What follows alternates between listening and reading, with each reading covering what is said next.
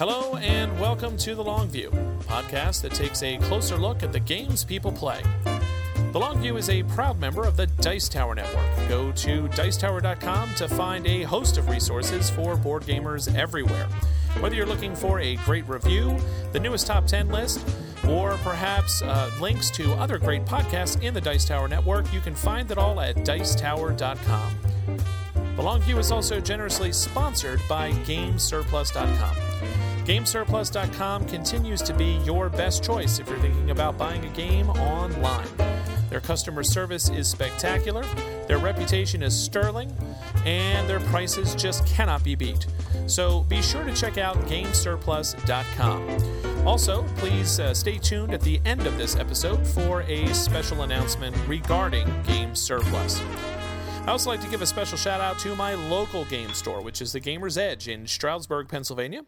The Gamer's Edge is conveniently located off of Interstate 80, right on Main Street in Stroudsburg, Pennsylvania. So if you're in the northeastern Pennsylvania region, or northern New Jersey, or southern New York, definitely swing on by the next time you're in the area. They have a huge and growing collection of board games, card games, uh, CCGs, you name it, they've got it. Large amount of open gaming space, tables, well lit and a friendly and knowledgeable staff. That's the Gamer's Edge in Stroudsburg, Pennsylvania. Thanks to them and Game Surplus for their support.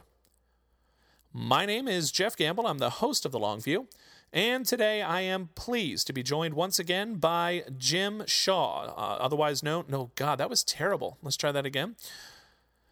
My name is Jeff Gamble. I'm the host of The Long View, and I'm pleased once again to be joined by none other than Jim Shaw, Red V on Board Game Geek.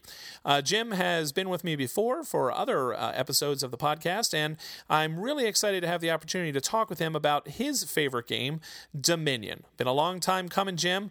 I'm glad we finally had the chance to talk. Welcome to the show. Oh, thanks for having me back, Jeff. It's always a pleasure to be here. Well, thank you very much, Jim. It's uh, uh, always great fun to have a chance to talk with you, and uh, I'm really looking forward to uh, doing this tonight with you. But I- am also a little bit uh, worried about it. I mean, Dominion is one of those games that is so big. It was such a game changer when it came out. It has spawned such a huge number of um, new games and spin offs and uh, games that have uh, used the same kind of mechanisms of deck building and games that have taken it and uh, tried a different approach. And it's just an absolutely, uh, really a kind of an essential game to talk about. So I'm glad I'm going to have the chance to talk to you because you have played this game a ton, yes? Oh yeah, I've probably played like two or three hundred like face to face games, and I don't know, a thousand or 1500 games online and on the iOS and things. So yeah, I play it all the time. Well, I'm really looking forward to having a chance to dive into this game with you, Jim. So, uh, for those of you who you know maybe new to the hobby or haven't heard about Dominion before, um, this is a really interesting game. It was designed by Donald X Vaccarino, uh, and it is published uh, by Rio Grande Games. And this is a game that is card based. And it takes this notion of deck building, which players of games like Magic the Gathering or Netrunner or Pokemon may be familiar with this idea of uh, gathering cards together from a large pool of available cards and then constructing a deck that you then take to a meetup with somebody else and or perhaps in a tournament and then you're going to actually have the chance to go head to head with that other player your deck against their deck and you're going to kind of have this epic battle and you're going to see who wins who constructed the better deck. Well what donald vaccarino did is he kind of took that notion and said well what if building your deck was actually part of the game and not a precursor to the game. So, what he did is he designed a large array, a supply of cards, all of which had different effects and different abilities, if you want to call it that, during the game. And what he did is he kind of made a large portion of the game the actual process of building your deck. So it wasn't just this thing that you did beforehand. It wasn't just this thing that you studied and tinkered with and uh, read, a, you know, op, you know, little articles and whatnot online to try to figure out what would be the best mix of cards for you to go up and beat on somebody else. Um, it actually was a integral part of the game. And as a matter of fact, a large portion of the game is actually constructing your deck. And the way you construct the deck is by drafting cards um, using a sort of economy system that the game has and adding them to your deck. The interesting part being, uh, this is another little twist that he did, which is when you add a card to your deck, it does not go into your hand, it goes into a discard pile. And once you have gone through all of the cards in your deck, you get to take the cards that are in your discard pile, shuffle them together uh, with the original cards that you started with. And I'm sure, uh, you know, Jim, you can explain to us a little bit later that idea of the starting hand, the sort of the seeding of everyone's deck. And over time, you end up with this differentiated deck that is going to look different from everybody else's. And you're going to kind of get to find out whether the deck you built is better than the deck that the other players at the table built. But you're all participating in doing this together. And so this was really kind of a revolutionary idea. And so many games have been spawned from this. And I know that you want to talk about that a little bit later, Jim. And so, you know, it really is a very important idea in modern board gaming. So, if that's kind of an introduction to the mechanics, um, you know, Jim, can you tell us a little bit about your history with the game? Um, maybe an introduction for you as as far as when you first started playing the game, when you heard about it, uh, what your initial thoughts were, and if you could also maybe speak a little bit to that idea of were you attracted to this because you were a CCG player, um, or was that something completely outside of it? Uh, what would you have to say about all that? Well, um, I first played the game uh, pretty early on, right around when it came out. Um, actually, Justin Nordstrom, who's been on the show plenty of times, um, uh, brought it to my house. We sat down and played it, um, and I enjoyed the game. Although the idea of you know playing your hand and then everything goes into your discard pile was a little bit um, I don't know it, it uh, I wasn't comfortable with it in the first few games because um, it's what am I doing here? You know, because you don't quite see that you're building what you're building is the pile of cards. So you're not building a traditional tableau that's out in front of you. Um, but rather like a vertical tableau that you can't see all at once. So that kind of put me off a little bit in the beginning, um, you know, and I thought, oh, that, was a fun game. But it was really afterwards like you know the next day the you know next week i kept thinking about it and it's like wow i could do this you could do that you know and, and different ways that you could you know experiment and play with those cards and, and build combos and make things happen. And it really just just grabbed me. And you know i've uh, purchased it soon after that and um, has pretty much loved it ever since especially once i started treating it um, especially the base set um, as my gateway game of choice. Like I started playing it with everyone. I think it's might be the best gateway game, just as its base set that uh, has been made. I think it's better than Ticket to Ride, Carcassonne uh, for introducing gamers, or introducing uh, this game to non-gamers, I should say. Well, that sounds interesting because, you know, a lot of people have said that they believe that Dominion is a great gateway game. And I think there's definitely something to that because the core mechanism of the game is this idea of you have one action every turn and you have one buy every turn. And what that basically means is you're going to have a hand of cards in in your hand, and out of those cards, you have five cards that you're always going to draw at the start of your turn. Uh, you may have some cards that are just uh, representations of coins; they're treasure cards, they're called, and they might be worth uh, one or two or three, whether they're copper, silver, or gold, respectively. Uh, and then you also have other cards which are called action cards, and these are cards that are going to do something for you. They're either going to allow you to draw more cards from your deck, or they're going to attack your opponent in some way, or perhaps they're going to give you some sort of a uh, extra ability, like an extra buy instead of just one buy. And so what ends up happening over time is w- when you start the game, it's really rather simple. It's like, okay, I can play this card and I can buy that card. And when I talk about buying cards, I think it's important to remember that there is a arrangement of cards that are available. And there are 10 different cards. Uh, it's 10, yes, Jim, that are set out? Yeah, 10. Uh, they're called the Kingdom decks. Um, they make the kingdom that you'll be um, purchasing cards. Um, these are things like villages, smithies, um, militias and stuff like that to enter into your deck that you'll be playing later. Great. Yeah, thanks for clarifying that. I couldn't remember whether it was eight or 10. Um, there's so many deck builders, as one of the points that I made earlier. And uh, sometimes it does get a little confusing. Do you draw six cards? Do you draw five cards? Is it eight? Is it 10? So thanks for clearing that up for me. Yeah. Um, so you have this array of cards that you're going to be able to draft and put into that discard pile. And then when they come back up, they're going to increase your abilities, increase your powers. So you start off with this very simple I can play a card, I can buy a card. But then later it's like, well, I can play a card, which allows me to play two more cards. And then one of those two cards that I played allows me to draw a card. And then that card that I drew, I can play because the first card I played said I could play two more cards. And that card allows me to do another buy. And so pretty soon you end up with uh, what a lot of people uh, that I played the game with, Jim, called chaining, where you kind of are able to kind of string these cards along uh, in this sort of chain where one is allowing you to play another, which is allowing you to activate another, which is allowing you to get this discount, which is allowing you to draw this card, et cetera, et cetera. And before long, you have these really sort of uh, intricate kind of turns.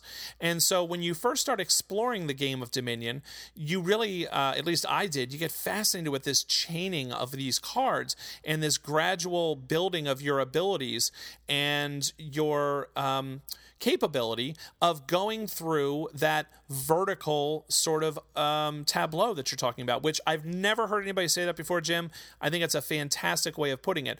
You know, your deck is a vertical tableau and you're going through it from top to bottom. And I think that's a really interesting way, um, you know, to, to think about it because in many ways you're absolutely right. I mean, these are your cards, but instead of them being arrayed in front of you, you know, from your standard kind of left to right, they're actually uh, in a pile and you're going to be uh, kind of having them come out almost in a conveyor belt sort of a fashion uh, through the course of the game, and they're going to recycle.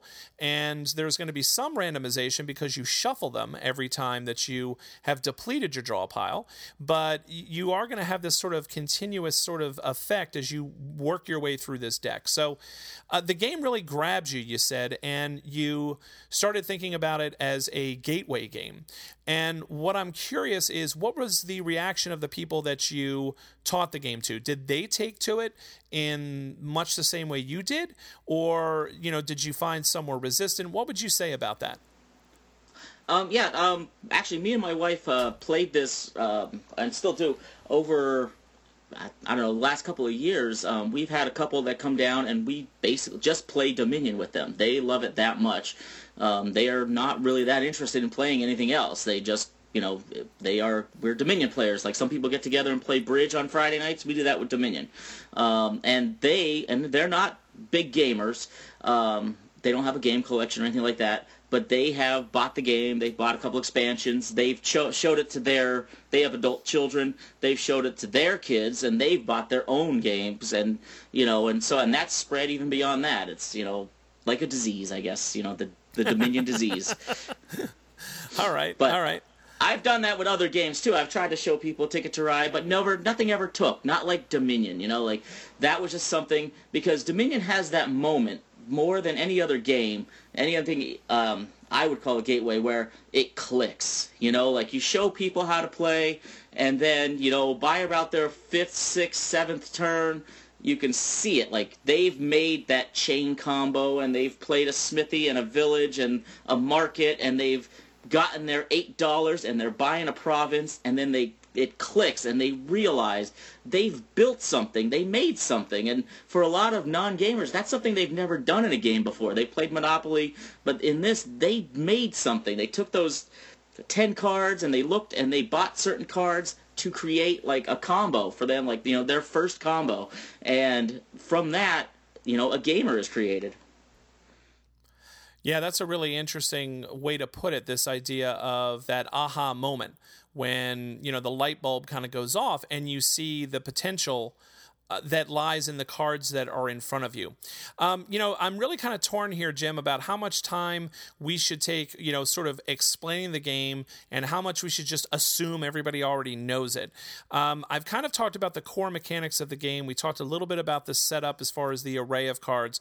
Can you kind of walk us through a little bit of, um, you know, the, the other elements of the game that, you know, maybe people who haven't had the chance to play this yet would need to know about. So, for example, you know, your starting deck, the uh, whole idea of buying the victory point cards, and the sort of uh, balancing act that you have to kind of uh, be able to pull off between buying these these cards that are going to eventually give you your victory and waiting until the appropriate moment to do that. Uh, can you speak a little bit about that and also the variety of cards that come in that? Uh, initial base set. You know, we, we were talking about this array of 10 cards, but there's more than that. So, can you briefly kind of describe some of those things for people who might not be familiar? Oh yeah, okay. So uh, in Dominion, you're going to start with a uh, starting deck of ten cards. Um, that's going to be made up of seven coppers, which are worth one dollar a piece, and uh, three estates, which are one victory point apiece. So you start the game with three uh, points. The uh, victory points are just the, just points at the end of the game. They don't do anything. What they do is actually clog up your deck. And uh, so on your turn, you're going to draw five cards. Um, from that, you'll see how much money you have. You have no actions to start the game, so you don't have to worry about the action phase. Uh, you will just buy one card. You can buy one card. So you'll look out there and pick a card from those ten that you want to buy. Um, that will go into your discard pile, and you'll move on. Um, what's interesting there, right out the gate, is uh, you're going to have a starting hand. First of all, your first two hands, nobody's going to mess with you. There's nothing anybody can do that's going to affect what you are doing because none of the cards affect the other players until at least they cycle through their decks again and get to turn three. Um, traditionally, this, uh, they, they call this the uh, you can start with a 2-5 opening, which is two coppers on the first hand and your three estates, and then five coppers. Or uh, you can start with a 3-4, uh, which would be three coppers and two estates, and then the four coppers and one estate. And this you're going to look at and draw and figure out what you're going to buy with. Um, and this creates uh, a couple different strategies. What I want to talk about like is a lot of people they just want to jump right in and and you know buy cards, but you should take a moment and look at the cards and try to figure out what you're going to do. Like have a plan. You know, am I going to you know how am I going to combo these cards? Look at uh, Smithy and you know festival or whatever it is, uh, looking at how you want to approach this to get the victory points or the most victory points by the end of the game. And the game will end when either all the provinces, which are the six point victory points, or three any three stacks is gone throughout the game. Well, thanks for walking us through that because I just wanted to make sure, in case there was someone who didn't know that, you know, what are the sort of basics of the game. Um, I also wanted to briefly talk about, you know, the variety in the box. So you mentioned that there are these uh, cards that are available. They're called Kingdom cards, you said. And uh, each stack of Kingdom cards has 10 exact copies of the same card. So you're putting out 10 stacks of 10 cards and then you're going to have those victory point cards you just spoke of in varying numbers depending on the number of players. But the, the interesting thing is, you're never uh, really having to play with the same stack of 10 kingdom cards. There are uh, a huge amount of cards just in the base game. And so every time you play, you can actually play with a different array of cards. You can play with a different group of cards, which is going to suggest different combinations and different patterns. How important is that, do you think, Jim, to the success of Dominion?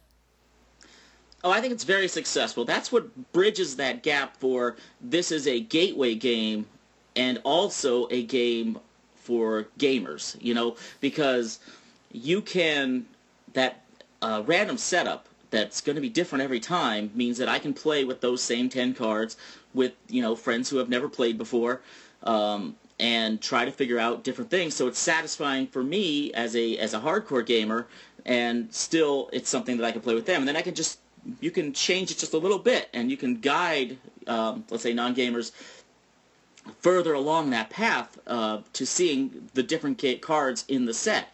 Um, and I think that was a huge thing. And there's also, I think Dominion does a really good job, and I can't think of a game that even does a better job of divvying up the information that it expects the player to deal with. So I think there's 20 Kingdom decks in the in the base game. You're only going to play with 10. Um, so already half the box you don't have to worry about. You don't even have to read the cards or learn what they do. So when you get the game, you can start out. You just set up for your first game, and that's all you need to know is what those ten cards do. Um, and then while you play the game, you know, you're only dealing with the five cards that are in your hand. You don't have to worry about, um, you know, what else is going on um, as, as or even other players because this is kind of it's it, this is a Euro game. Dominion is a Euro game at heart, uh, so it's not really a lot of um, take that or uh, I guess uh, heavy Ameritrash theme or anything going on. It's just uh, that victory point thing, like uh, so many other Euro games. But you're not interfering with the other players, which is uh, really appealing to a lot of people.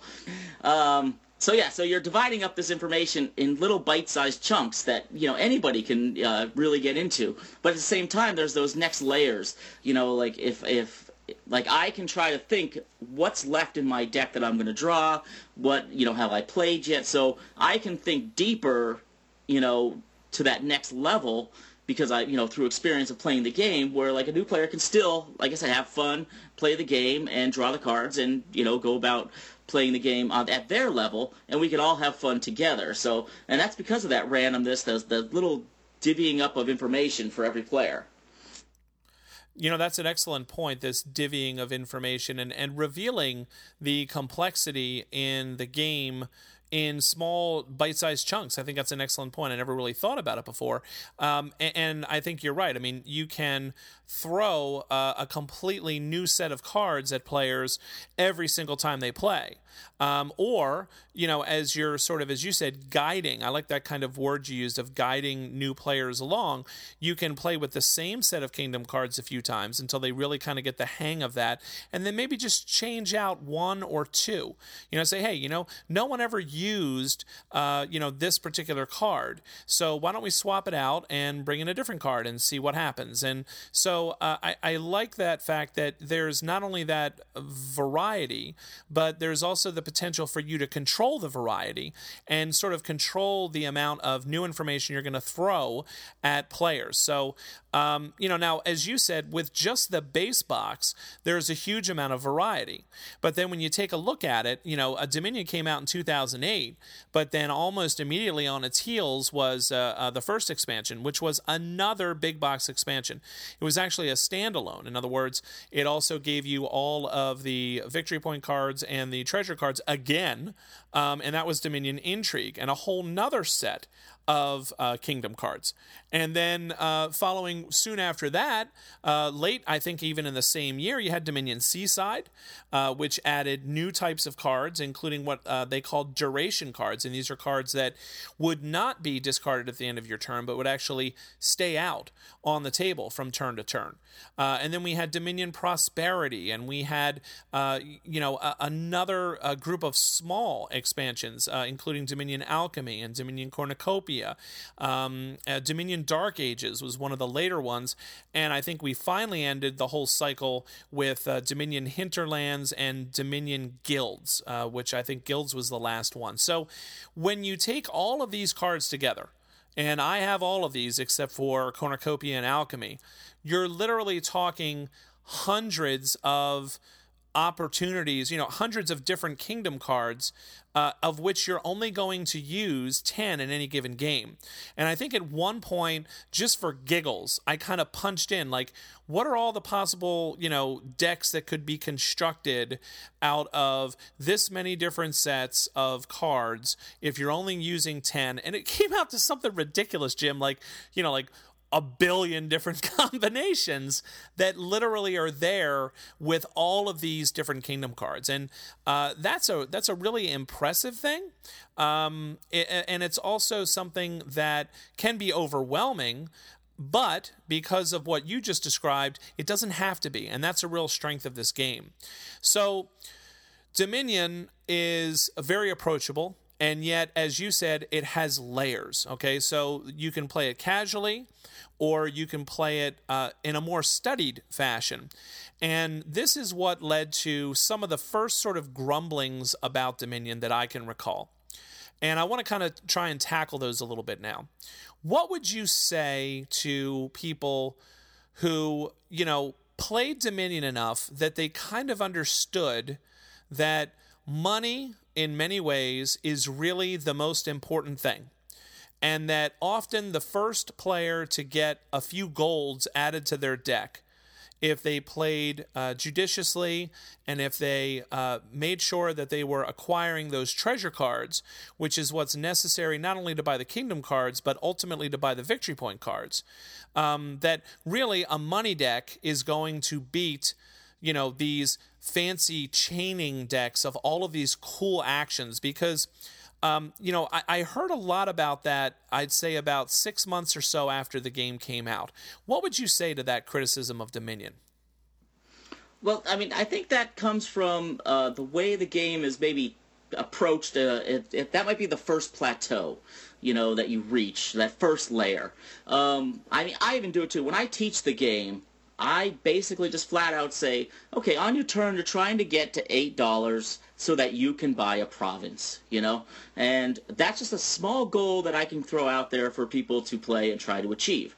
Um, and you can do fairly well with that idea, and you can play casually and have no problems with it. And um, you might win some of the time, you might lose, but you're not really digging deeper. And in fact, a lot of these questions were um, answered by actual um, uh, data. They ran some some uh, mock uh, decks through a computer system. Um, I'm sorry, they um, I'm talking about is uh, DominionStrategy.com.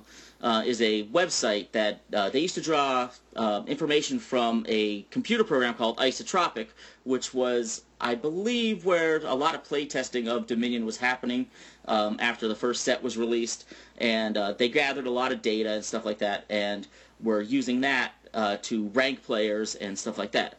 And a they kind of answered this question for us. Uh, they basically said, you know, you can win your first game, uh, and let's go with the first game setup has the uh, smithy card in it, and you can buy a smithy when you have your four dollars, and you can just buy gold and then buy another smithy and just buy more money and keep that cycling until you can buy your eight dollar uh, province, and you can play your game out automatically and you might do pretty well. You you could you'll beat all your friends who have just started playing the game, right? And but the trick would be um, the next game is beating them when they mimic your um, strategy, right? They, they, they might play again, and they might buy the smithy, and you have to beat that, right? So they actually ran a um, a contest to see, you know, can you design a deck to beat the smithy big money uh, deck that um,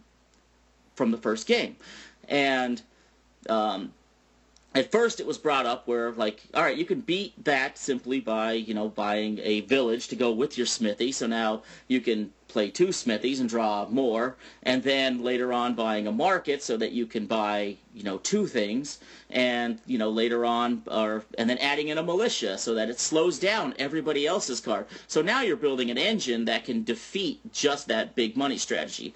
And let me just clarify for some terms. Um, there's five basic strategies uh, for Dominion, and uh, these terms come from the Dominion Strategy uh, website. Uh, I believe they were created by a user named Wandering Winder, and um, uh, basically it's big money, um, an engine deck, a combo deck, a rush deck, and a slog deck. And I can get into those terms for you know which one, uh, what they mean in a bit. Um, but anyway, to take my uh, conversation about how to beat that, you know, just money strategy. They took it further and had a contest, and you know they would run whatever deck you designed against the computer a thousand times or whatever it was, and you know. Uh, because they would define the parameters of how much the AI would use to buy things, and in certain situations, the idea was for you, the uh, uh, website user to come up with an idea and actually to beat that just out of that first game to beat that money deck by 90% of the time it would lose to a cellar and a mine combo that if you opened with that combo. Um, that would actually defeat that 92% of the time with a few other cards sprinkled in as the game went on. Um, so like i said it's just layers that you just have to dig a little deeper. You know like don't give up just because you that's a little bit of that group thing too. Like, oh, just the money's the only way to win, just to buy, you know, that one draw a lot of cards card, and um, uh, take it from there. And don't experiment with anything else. Um, you just have to dig deeper and look at those cards and try to figure out that combo. That's why I said it's a really important part of the de- of the game. Like after you set up the cards and you get your deck, you should read all those cards and you need to figure out what you're going to do. You know, you have to spend that time to come up with your strategy, you know, or you're missing a whole layer of the game. You're playing it tactically instead of strategically, you know, and uh, I guess now be like I will I'll share with you the the five strategies and how uh, they different work so or work uh, throughout the game. Now, which one's the best one is going to be different every setup of the game. That's where you're going to have to make that decision of looking at those cards and saying, you know, what am I going to go for? And sometimes I I'll admit sometimes money is going to be the best one. You may look at those cards and go, all right, I got to just draw cards and draw money because nothing out here is going to be faster than that. You know, and but that's also going to depend on player count and what other players are buying, what other cards are out there. You know, are other players going to be able to slow me down? So, all right, so the five strategies. Uh, the first one is big money, which we've just been talking about. Um, they call it big money because it's just about buying money and one draw card. So it's going to be like the Smithy lets you draw three cards. Um, the Council Room, I believe, is, is the one that lets you draw four cards. Um, they are just you're just going to buy that card and you're going to buy money. As soon as you get to six dollars, you're buying gold. If you buy if you get to eight dollars, you're buying a province, and that's all you're doing. The game kind of runs on autopilot a little bit there. Uh, other than that decision of I this is what I'm going to go for right in the beginning. You've decided on your strategy and you're going to ride it through. Um, the next one is when you you add a combo, which would be something where like you're going to play. Um, two cards that you know have a, a, synergy to them, and this can be different, do different things. And I'm just gonna stick with the base game because they get crazy as you go into the the expansions, like Absolutely, just different yeah. things that you can do. So we're just gonna stick with the base game. Um, so all right, so that Smithy, you can combo him with a festival. Like so, festival and Smithy are out there. You can just go for combo for Smithies and combo or, and festivals because the combo gives you two actions, so you can try to draw into your next. Uh, um, so you play a festival, which will give you two actions, and you, then you play your smithy, and you're trying to draw into another festival and another smithy, so that you know you can extend that. And then what you really want to do is get to sixteen dollars, maybe eighteen, twenty dollars, for these massive hands where you are going to buy two, maybe three provinces in one turn, you know, and and you're kind of waiting a little bit too, um, because it's going to take you a little bit longer to get there. Um, and kind of like, uh, let's say, big money is traveling at 50 miles an hour. You know, you might start going slower, and then you're going to bolt to the finish line at the end. Um, you know, kind of in that race metaphor. Um, then you've got like a and combo doesn't have to deal with money. You can take it in a different direction. Like there's an interesting combo that um, where you will take the chapel which lets you trash cards. Just remove them from the game um, thinning your deck basically. So you have less cards to play with trying to get the junk out. Because those coppers and estates they're not that great a card.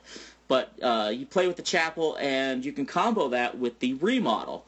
And you can just and remodel lets you upgrade a card. So trash a card and gain a card that costs uh, more than the card that you trash. So you're kind of turning, you know, coppers into uh, duchies, duchies into um, gold, and so on and so forth. Um, and what this does is like you're basic, you're trying to finish the game with six card or six cards in your deck, but three of them are going to be provinces. But you're trying to do it in 10, 12 turns by just you know trashing and then remodel, remodel, remodel every turn, and then eventually you're remodeling provinces into provinces just to finish that game as fast as possible. And that's just another example of a combo that you could uh, build. Um, but again, that's only going to work depending on what other cards are out there. You can't do it if there are attack cards out there that are going to mess with what you can do. So they are they're going to inhibit your ability, and you have to be able to see that when you look at the display. When the ten king cards, you got to uh, make that call. What combo can I go for if that's the way you want to go?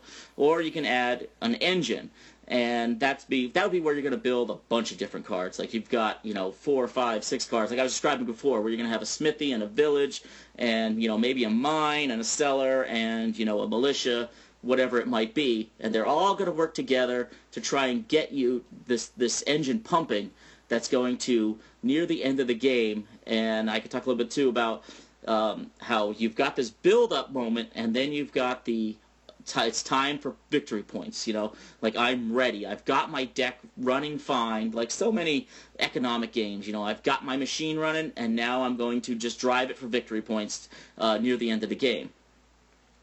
Um, and that's not to say that there's not tactical decisions that you can't make during the game or even during that part of the game where you're like you know what should i go for here should i try to can I push it, push my luck, and draw more cards, or should I just settle for what I can get right here? You know, things like that.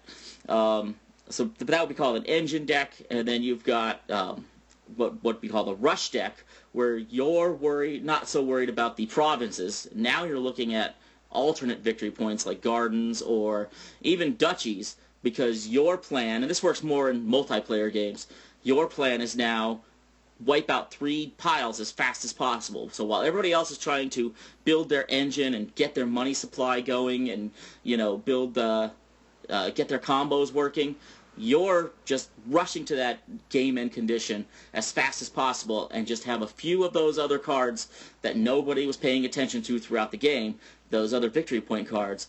You know, while they were wasting time um, building their, uh, getting their engines ready, you were just striking to the end of the game and you've already won before they're ready to, you know, buy their second province or third province. Um, and then finally would be like a, it's called a slog, and that means um, that you are you're slowing the game down.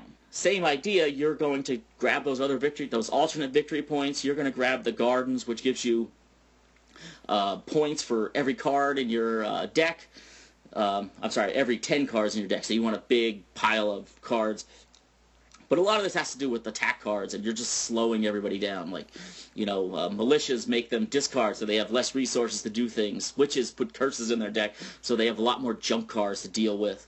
Um, and like I said, you're just going to slow the whole game down, and hopefully the game will end again with the three piles, but, you know, in a longer, just, you know, powering through because the strategy that they went for doesn't work because you've extended it out so long. They could they couldn't get the end condition to work, you know, they wanted to. So those are like the five basic overall strategies that, you know, you're going to get before you even buy a card. You got to kind of look at those decks and see what you want to go for. And then that isn't to say that you just pick one and then you run it automatically. You know, you still adjust as people go through. Like you might be uh, two, three turns to the game, and nobody's going for militias or something, and that's going to maybe put you in a direction that okay, it's safe to go for this stop, or you know, this I can push further into this strategy. Um, because no one's uh, attacking me. You know, there's a, no attacks. Even though there's attack cards out there, no one is attacking.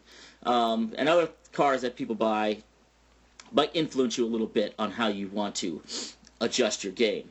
Um, but again, it's it's it's a Euro game, so you're not really attacking. Even those attack cards, it's not like I pick a person and I attack them. You just play a card, it gives you a benefit, and it hurts every other player in some minor way, slows them down, um, things like that.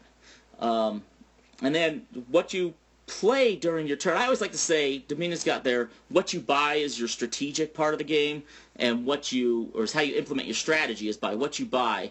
What you play during your turn, how you play your cards, is is would be your tactics, and that's uh, what you're doing short-term decisions. And a lot, I will admit, in the base game, um, tactically, a lot of it can play automatically.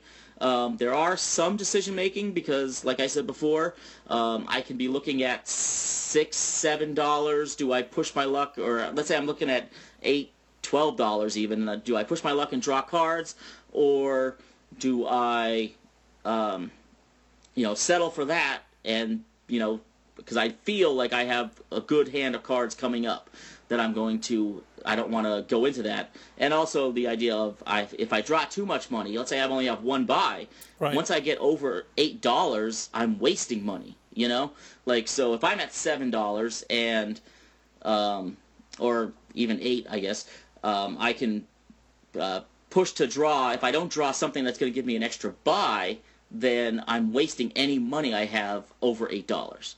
So uh, just just some other tactical decisions to make and stuff like that. Or if I if I have a money lender and that's guy that's going to give me extra money for coppers, but I don't have any coppers, should I try to, you know, draw cards to get a copper? Do I feel like I have enough coppers in my draw pile that I'm going to uh, get one to make that pay off? Or should I, you know, try something else and, you know, go that route, you know, with another card that I might have in my hand? Or maybe this is time to remodel something instead of going for that money lender set, you know, idea. You know, things like that. Um, and so that would be like maybe your tactics. But a lot of that plays automatically in uh, the base game, you know, and that's where, like I said, if we want to get through the um, expansions, um, they did a lot of different things. Um, that's not to say that the game is flawed in any way. It's just they the expansions extend that experience. Once again, they just introduce more little things. You know, like intrigue. I think one of the main themes of intrigue, outside, you know, not a thematic thing, uh, theme, but or but a uh, the way that the mechanics are implemented. Uh, intrigue gives you more tactical decisions. There's a lot of cards in intrigue that give you a choice. You know, what do you want to do? You want an extra buy? Do you want an extra card? Do you want an extra action? Things like that. That's what happens a lot in uh, intrigue. Um, and should I continue through the uh, other expansions and what they do, or where do you want to go next, Jeff? Well, you know, uh, the first thing I want to do is thank you for explaining those sort of five uh, basic strategies of Dominion because, you know, there's a lot of people out there, uh, you know, I'm sure, and, and I'm one of them, who haven't really heard that articulated. Um, but as you say it, it's something that, you know, certainly rings true to me. Uh, you know, some of the, the, the, sort of concepts, you know, this idea of uh, trying to, you know, build an engine and then get it to run, you know, that's that kind of strategy that starts slow, but then uh, in the end game, game can very quickly pay off for you. Um, you know, I have played the money deck. Uh, I have uh, also explored some of those layers you're talking about. Um, you know, it's funny you mentioned the gardens. Um, you know, I have had uh, many games where I was able to uh, eke out a win with a market garden strategy. And, uh, you know, what I'm doing with all those extra buys is I'm just getting coppers because at the end of the game, you're going to get a victory point for every 10 cards. So that's like one of the few cards where coppers can actually be a benefit to you. You know, so, uh, you know, the normal sort of strategy in Dominion is you want to thin your deck, you want to shed those sort of, uh, you know, th- those, those cards that are not really going to do you much good. You know, this is why the mine is such a powerful card because it's going to allow you to sort of get rid of those coppers by transforming them into silvers and then your silvers into golds, etc. Um, but but you know when even the the lowly copper can become a very effective tool uh, if you kind of put it into the hands of a player who can look at that array of cards and then say, ah, okay, here's something that I can make work. So, you know, I appreciate you kind of going through those and sort of uh, talking about all of the different ways that you can approach the game. But it does, however, you know, before we go uh, and maybe delve into some of the other expansions, because you started to touch on that, uh, before we kind of leave that, though, you have kind of uh, almost defensively said a couple of times. Yeah, yeah, you know, I know that you know, it's kind of autopilot, you know, in the base set. Yeah, yeah, you know, I, and, and, you can kind of just let play that out, you know, in the base set. And and I wonder if you know you're kind of sensing where I'm going with this next question, which is, you know, there's a lot of people that have said that, you know, Dominion, the big problem that they have with Dominion is that Dominion is actually played in the five minutes before you start to play. In other words, you know, the game is almost over strategically when it starts because a, a Dominion player, you know, someone who's good, someone who's played it quite a bit, um, you know, and, and quite a bit can even mean like 10 times when you start to see these things. You know, you're absolutely right. You've mentioned it that you, when you look at that array of 10 cards, you are going to identify two or three, or at the outside, four cards, but usually it's two or three that are going to be the basis of your deck. And that's what you're going to go for.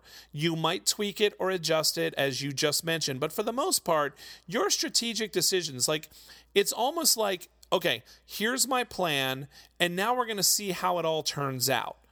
And the game itself, as far as, okay, I'm going to buy this card and then I'm going to do this. And then I'm going to buy this one, which is going to let me do this. And then I'm going to just, and it's almost like the real game is before the game. What would you say to that criticism if you know what I'm talking about there? Well, I mean, a lot of that is um, how are you balancing, you know, as a game, how does it balance luck versus your skill as a player? You know, um, like you said, for a skilled player, they're you're gonna most times lose because they've chosen the better strategy out of the uh, you know five in the beginning of the game, uh, or at, when they look at those decks of cards. Um, so in some ways, um, that's some people would call that a strength. That you know, hey, the better player's winning.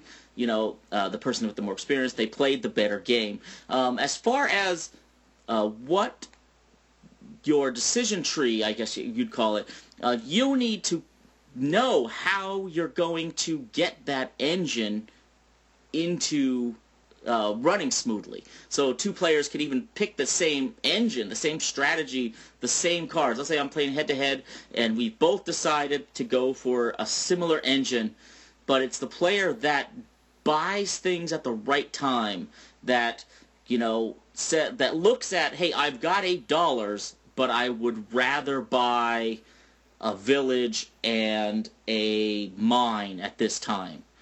You know, I think that would help me out better right now. Or let's say a village and a council room would probably be a better combo. That player who made that decision, the other player just bought his province and you know now he's got something that's slowing him down you know he's got uh he he moved too soon he he he pushed for that uh, end game too soon his engine petered out while the other engine was running smooth to the end of, uh, end of the game. So there is some skill even during the game to keeping that strategy, to playing it um, properly, to um, to making it work, and that's going to be there's a little bit of card counting in that. There's a little bit of you know you know experience would help, and uh, you're just going to you need to know what's in your deck, what your deck needs before it needs it, you know, and and that's that's going to be some decisions that you're going to have to make. And like I said, it's it's uh, it's very hard to not buy that province when you're looking at eight dollars. You know, that's a decision that's sometimes tough to talk yourself out of. You know, and like I said, uh, as I uh, when I introduce the game, I, I, I tell people that's how you should play it, and but you need to move past that, and maybe that's a conversation that not too many people have.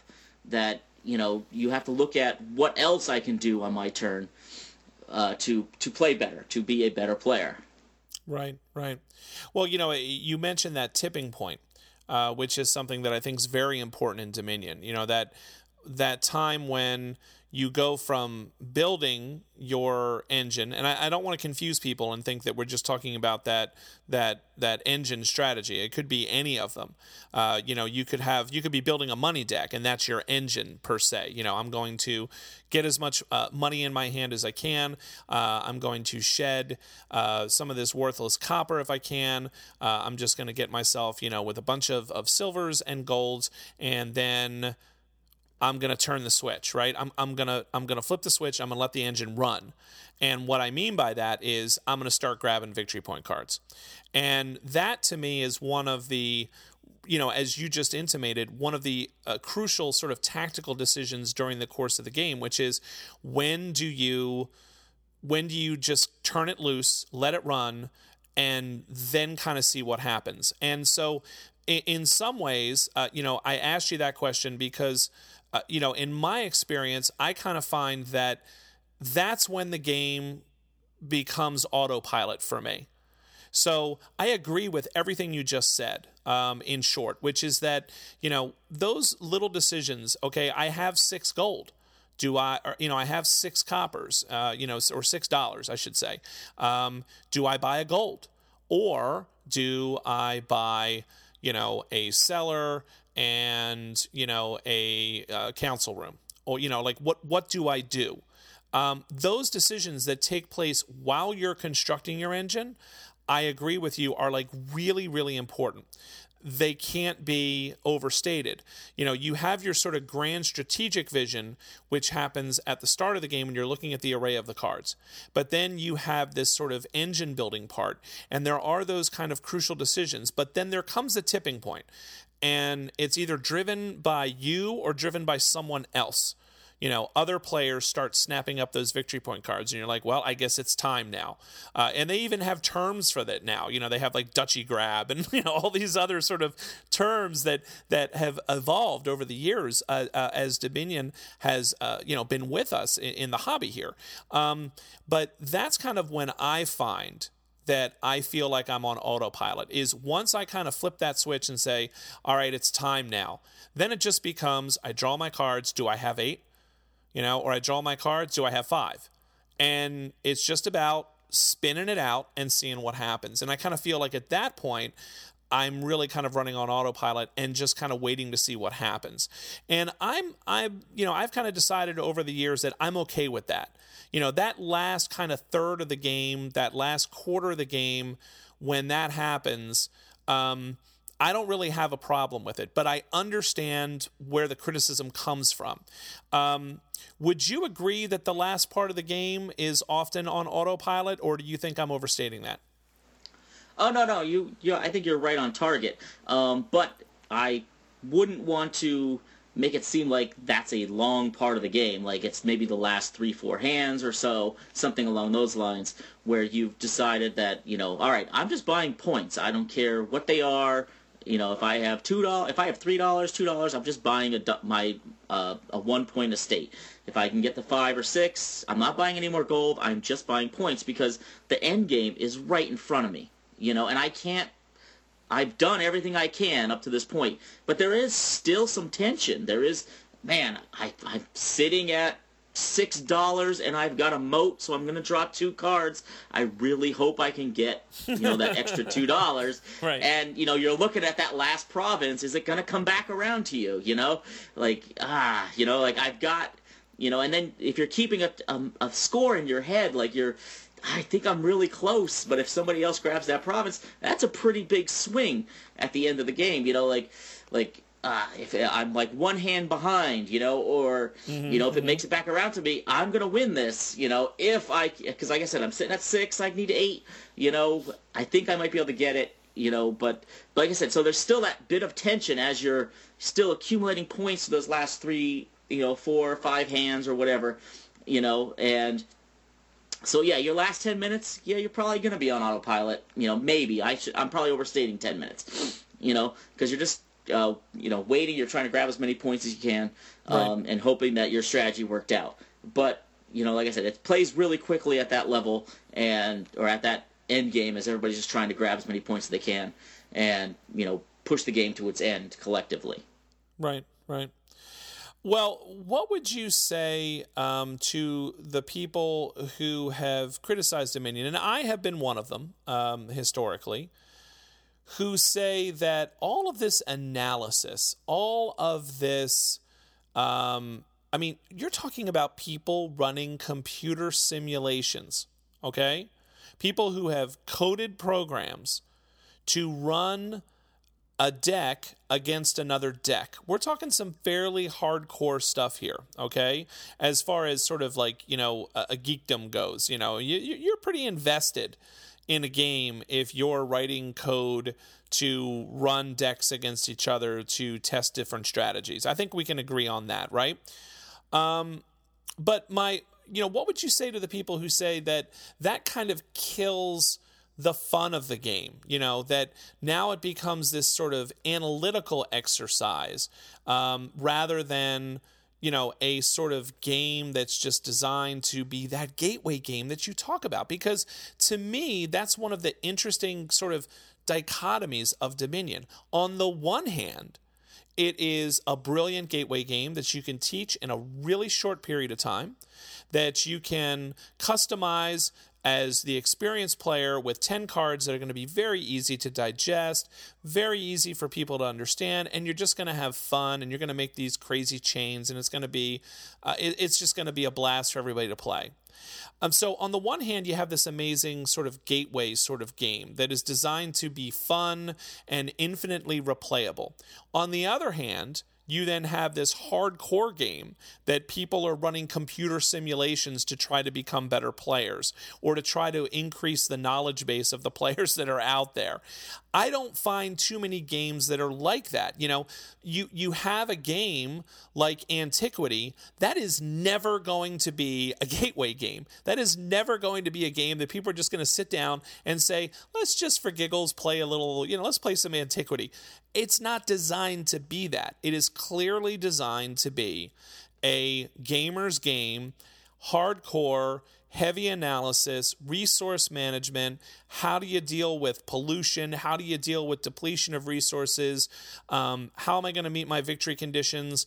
You know, it, it's a really um, intense kind of game that sort of you would imagine looking at it is that kind of game. But Dominion has this kind of two sides to it, these two faces. And on one hand, I'd say that's a really great strength. But on the other hand, um, you know, I have played Dominion uh, with people who are like you. Phenomenal at it. And, you know, they kick my butt on a regular basis. And there's something about that that, you know, I look at it and say, oh, that's a cool challenge. And then there's another part of me that says, that's just not all that much fun when you're constantly getting drubbed by somebody else and then they sit back and say well you know i did this and this and i employed this strategy and you can clearly see now how yeah yeah yeah yeah you got me. Okay fine. And i kind of started to sour on dominion until i started playing it with my kids. And once i started playing it with my kids i kind of personally rediscovered the fun sort of side of Dominion, the discovery side, that sort of just joy of playing with different combinations of cards and not worrying so much about how to more efficiently grind my opponent into the dust. Where I mean, where do you stand on that? Like do you think that all of this hyper analysis has killed some of the fun of the game or do you think that the game can stand up in both venues? Oh, I think it does well at all. I think you've described one of the greatest strengths about it is that it has that infinite depth that you can just dig into and and try to you know you can get as deep as you want to go, um, or and you know you can just play it casually because I mean there's something that Dominion does that um, just at its basic you know on the surface level of playing it's still fun you know like like I I'm terrible when a, when a new expansion came out or if I'm playing with cards I'm not that familiar with, I'm terrible because mostly I want to play with the new things. Like I want to play with the new shiny cards. Oh, that gives me coins. I'll buy one of those. you know, and then and then I fall into that and it's the worst trap of, you know, if you want to win Dominion games, never do this. It is the buy one of everything strategy is the worst thing you can do. but when I'm playing with a new setup, like I'm not, you know, I'm not that hyper competitive. Uh, so it's just like, oh, I want to see what that card does, and I want to see what one of those does, and then you know I'll try one of those, and if I mix that in there, you know, and I'm just trying to play with the cards because you know at its at its heart, that's another I think uh, uh, something that Dominion does incredibly well too is in appealing to gamers. You know, um, as gamers, we do, you know, uh, a main part of our hobby is buying things and playing with them. And that's what you do in Dominion. You buy things and play with them. And I think if you just sit back and you play that and have fun, you can do that. But at the same time, you can dig deep and you can uh, really find some deep strategy. And, you know, it could be really rewarding. It could be uh, more complex and harder to figure out than even like something like Puerto Rico or you know uh, any of these heavy euros, heavier euros, especially again once you get down deeper into those uh, expansions and the complexity ramps up, you can have a rewarding, complex Euro game experience, or you can sit back, play with the the, the base game with you know your parents, you know anybody who you know wants to sit down and play, and like you said, you can play with your kids, and it's all very simple, and you can just have fun you know, trying out new ideas and playing and having fun. So, I mean, it's a bit like, you know, even something like chess where, you know, you could sit and play chess with your kids or you can enter a chess tournament and you can spend, you know, endless hours of your life researching and studying opening moves and studying chess or you know, you can sit down, like I said, play with your kids, or you can go to the park and play speed games, you know, or, you know, whatever it might be. You know, there's just different ways to experience the game and there's no right or wrong way to do it. It's just you know what's good for you and the group of people that you're playing with. So are you are you seriously comparing Dominion to chess? Do you think that there's that much depth in Dominion? Mm, it's a tough question. Um, there is a, a ton of depth. I mean, if you looked at all the cards throughout all the expansions, yeah, you might be right about there. You know, I don't know. I, I'm hesitant to say it. I mean, there's a million books on chess, and it's it's oh, been around for five hundred years. I'm trying to pin you down, Jim. well, here here's what I'm here's what I'm thinking because you know as you said it, I thought, ooh, that's kind of a bold statement for him to make. Um, but I also agree with a lot of what you're saying there. You know that that chess can be approached in a very casual fashion, or it can be approached in a very serious, studious fashion. Uh, it can be uh, approached as a recreational activity, or it can be uh, approached as almost like a, a, sport. You know that this is this is what I do. You know, I enter tournaments and whatnot. I'm I'm a ranked player. You know, um, you know, I, I kind of think about it, and I wonder if it if it would actually meet the complexity of chess because here's what I think about chess. Um, when I consider the game of chess, and, and, I'm by no means an expert, but when I think about chess, you have a complex system of pieces, and those pieces all have individual abilities. They have individual ways that they can move that are often unique to them. And you have this confined space in which you must maneuver. And to me, the complexity in chess comes from being able to understand the movement and understand the path that you're going to have to take. That's the sort of predicting the moves uh, that your opponent's going to make, and then your counter moves, your follow ups, et cetera, et cetera. But all within this confined space. Whereas a game like Dominion has a ridiculous number of pieces. Every card is like a different piece the only uh, sort of uh, limiting factor is the fact that you're going to put out 10 cards. So it's almost to me as as like there's a little bit of maybe a parallel there, and and I'm, i might be reaching for it, and I'm sure there are people who call me to task if they think that I am, but uh, you know, I, I almost wonder if there's not a a level of complexity that might be comparable because each individual card does something different. Um, and each individual card uh, that you're going to put into this array of 10 cards that we all have the ability to use is going to be crucial. But I don't know, Jim. As I'm talking through it, I mean, I'm also thinking about like, how many times have you looked at a set of kingdom cards? There's 10 cards, and thought to yourself, well, these four are worthless. Like there, there's nothing I can do with those, or they don't, they don't work well together, or nah, this card is much better than that card. Whereas in chess, you don't really have that. Like, you know, a pawn can win you the game.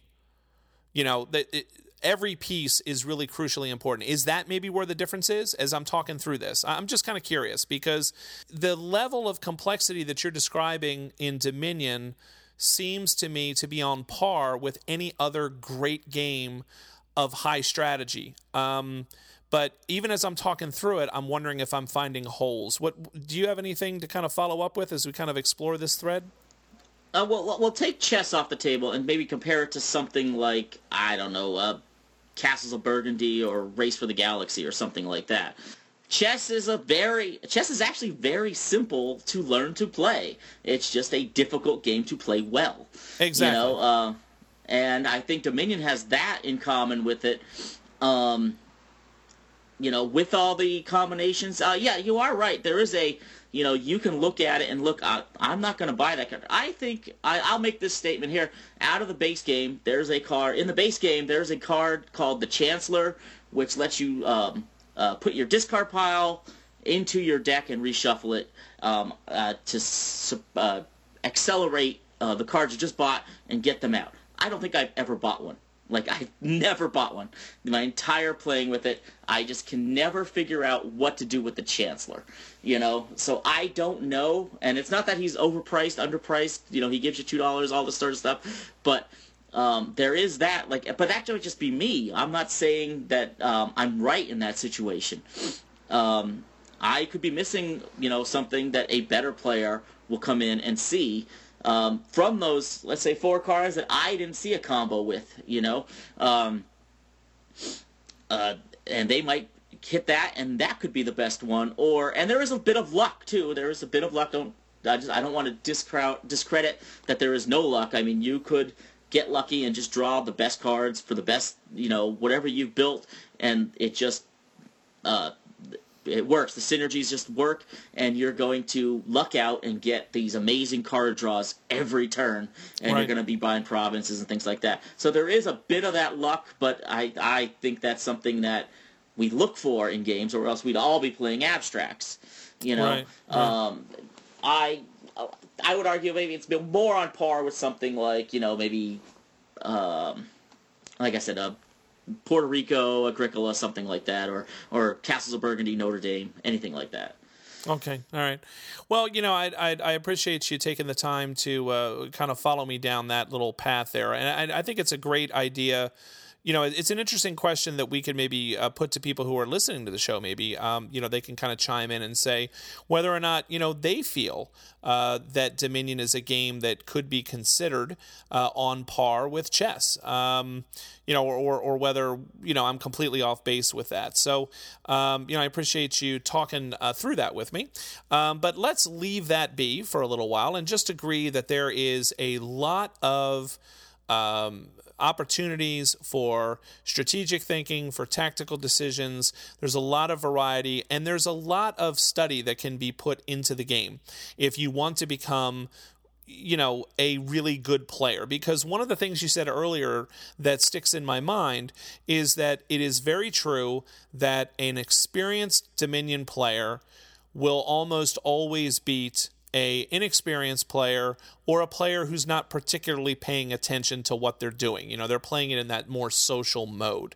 And that usually is an indication of a game that is high in strategic value. Um, you know, it's often been said that if a, you know, quote, better player uh, beats a less experienced player, that that must mean that skill is involved.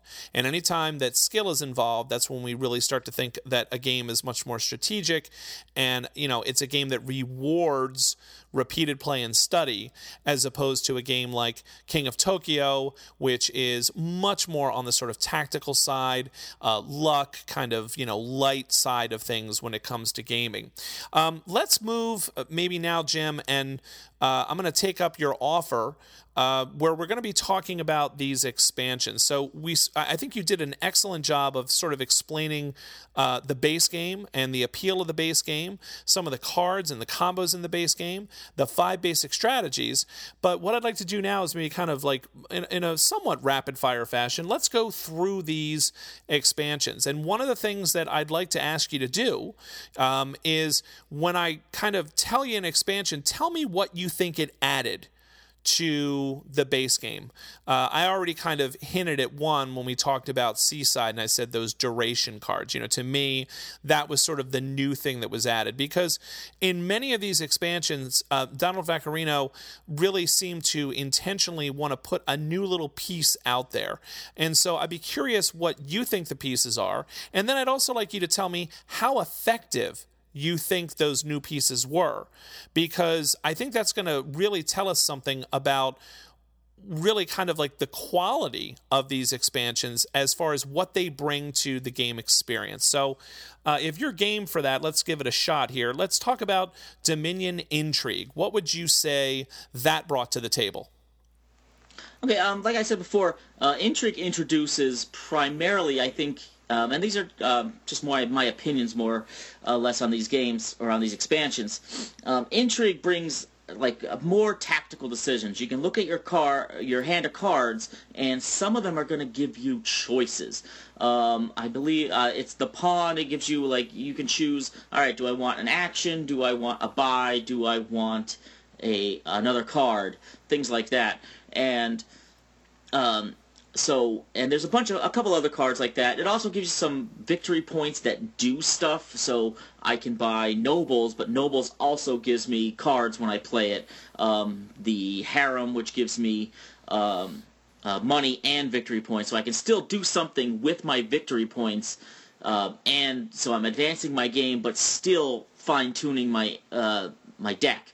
Um, and and that's uh, there's a lot of value in intrigue um, I would say uh, also the uh, uh, Intrigue lets you play with five and six players, which the game handles fairly well for a casual play, but it's a little harder to see and predict what's going to happen. You know, much like so many other games, the more players you add, the more randomness, the more chaos is going to happen.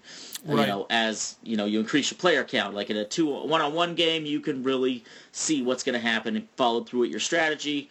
Um, you know, you get up to five and six players, and you're just kind of casually having fun. But the game can still be a blast of fun playing, and you can really enjoy yourself. Um, so it adds that. It adds the, um, like I said, more tactical decisions. That would be like the main theme, I think, mechanically, is tactical choices. Yeah, I would have to agree with you there, Jim, and, and I haven't really ever thought of it that way. So I appreciate you kind of sharing that idea because, uh, you know, I always looked at uh, intrigue as having uh, more of a sort of an, an, attacking kind of feel to it. Uh, you know, there are cards in there like the Torturer and, uh, you know, the just odd things like the Masquerade card, I believe, is in there where, you know, people are going to be passing cards around the table. And uh, I remember, you know, not uh, kind of being having very mixed feelings about intrigue uh, as a set. Um, but the more I think about what you say, the more I think that you're right. You know, there are a lot of cards that give choices, and I think one of the things that's interesting about that is uh, because I play Dominion a lot with kids, I don't bring out a lot of those cards because they drag the game down you know when you have the cards like you, the ones you're talking about um, where there's a lot of text and say well you know you can either take an extra action or take an extra buy or take an extra two dollars or you know etc or, or, draw one card um, you know when you're playing with uh, either new gamers or kids and, and I I'm not trying to insult you know new gamers by saying that they're children but what I'm saying is when you're playing with someone who's going to need to read those cards every time they call, you know, kind of play them or put them uh, into their hand, it does slow the game down significantly. But uh, because I've been avoiding those cards, I've kind of missed that. Uh, you know, the the notion that you bring up that it adds a lot of tactical decisions. You know, you actually have choices there rather than your choice simply ending with the card that you bought. So uh, that's a really interesting take on that. Um, let's move on to Dominion Seaside. Now, I already told you what I thought about it uh, with the duration cards. Uh, what would you have to say about Seaside? What do you think that brings to the experience, and do you think it improves it, or is it extra fluff that we don't need? Uh, Seaside is my favorite expansion. I like Seaside quite a bit.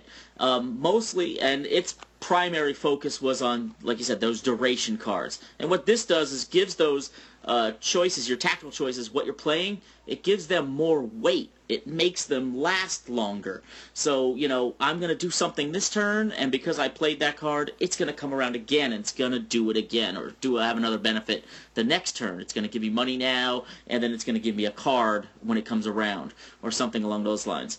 Um, it also introduces uh, some of the uh, gold coins uh, with the uh, pirate ship and that way you can almost stockpile some money so you can play um, and and get a real big buy later on in the game. So when you know you're nearing that end, you can you know burst through and you decide that okay, now is when I want to you know spend all my money and get you know maybe two provinces this turn or something along those lines. Right. Um, so yeah, so it just gives more weight to your decision. So again, we've gone from you know just your first Dominion as a base game starts with just you know your let's the weight of it is on your strategic choice. Then you go into intrigue where you have tactical choices, and now Seaside is giving you weightier choices. Like they're they're going to have more impact.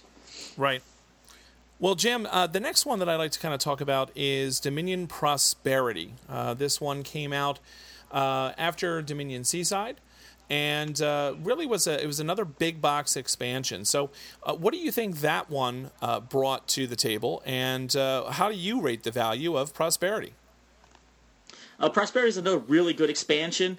Um, the first three actually I think um, are almost must buys. I think everybody should, you know, if, if you love Dominion, just go right through the list. You know, Prosperity um, is another one that's just going to give you more and makes everything bigger.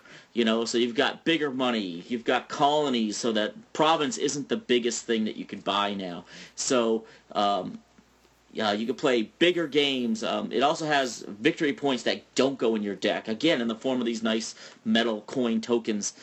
Uh, that uh, so you can store victory points that aren't affecting your engine. But again, it's all about big. You know, it's got cards that are just bigger versions of what was in the base game or in some of the other expansions as it's gone through. Um, so I think if you want an expansion that doesn't really, let's say, dig deeper into it, just kind of gives you a little bit more cards, but you're not looking at increasing the uh, challenge or complexity, prosperity would be the place to go. Interesting. Okay, so you're saying that if you really enjoyed Dominion as a you know game, uh, you enjoyed the base game, and you just kind of want more of that, you would go with Prosperity, uh, perhaps over Intrigue and Seaside, uh, because if I'm understanding you correctly, you feel that that just adds more and bigger and you know some would say better you know you got platinum now uh, of uh, what dominion had to offer without offering the extra systems or the extra complexity that intrigue or seaside would be offering. Yes? Oh yeah. And there might be a few cards in there that um, are going to give you a little bit more as far as the complexity but for the uh, most part it's just it's it's just bigger. It's bigger and better you know if you want to advertise it in that direction. There we go. You know all right. Well, thanks for sharing uh, your thoughts about that one. Uh, the next one is one that's a little bit controversial. As a matter of fact, uh, I would say in many ways the next two expansions are uh, the most controversial. Um, and that would be Dominion Alchemy first, uh, followed by Dominion Cornucopia. So, um, what can you tell me about your experience with Alchemy, what you think of Alchemy as an expansion for Dominion? Because that one seems to get some of the heaviest mixed reviews.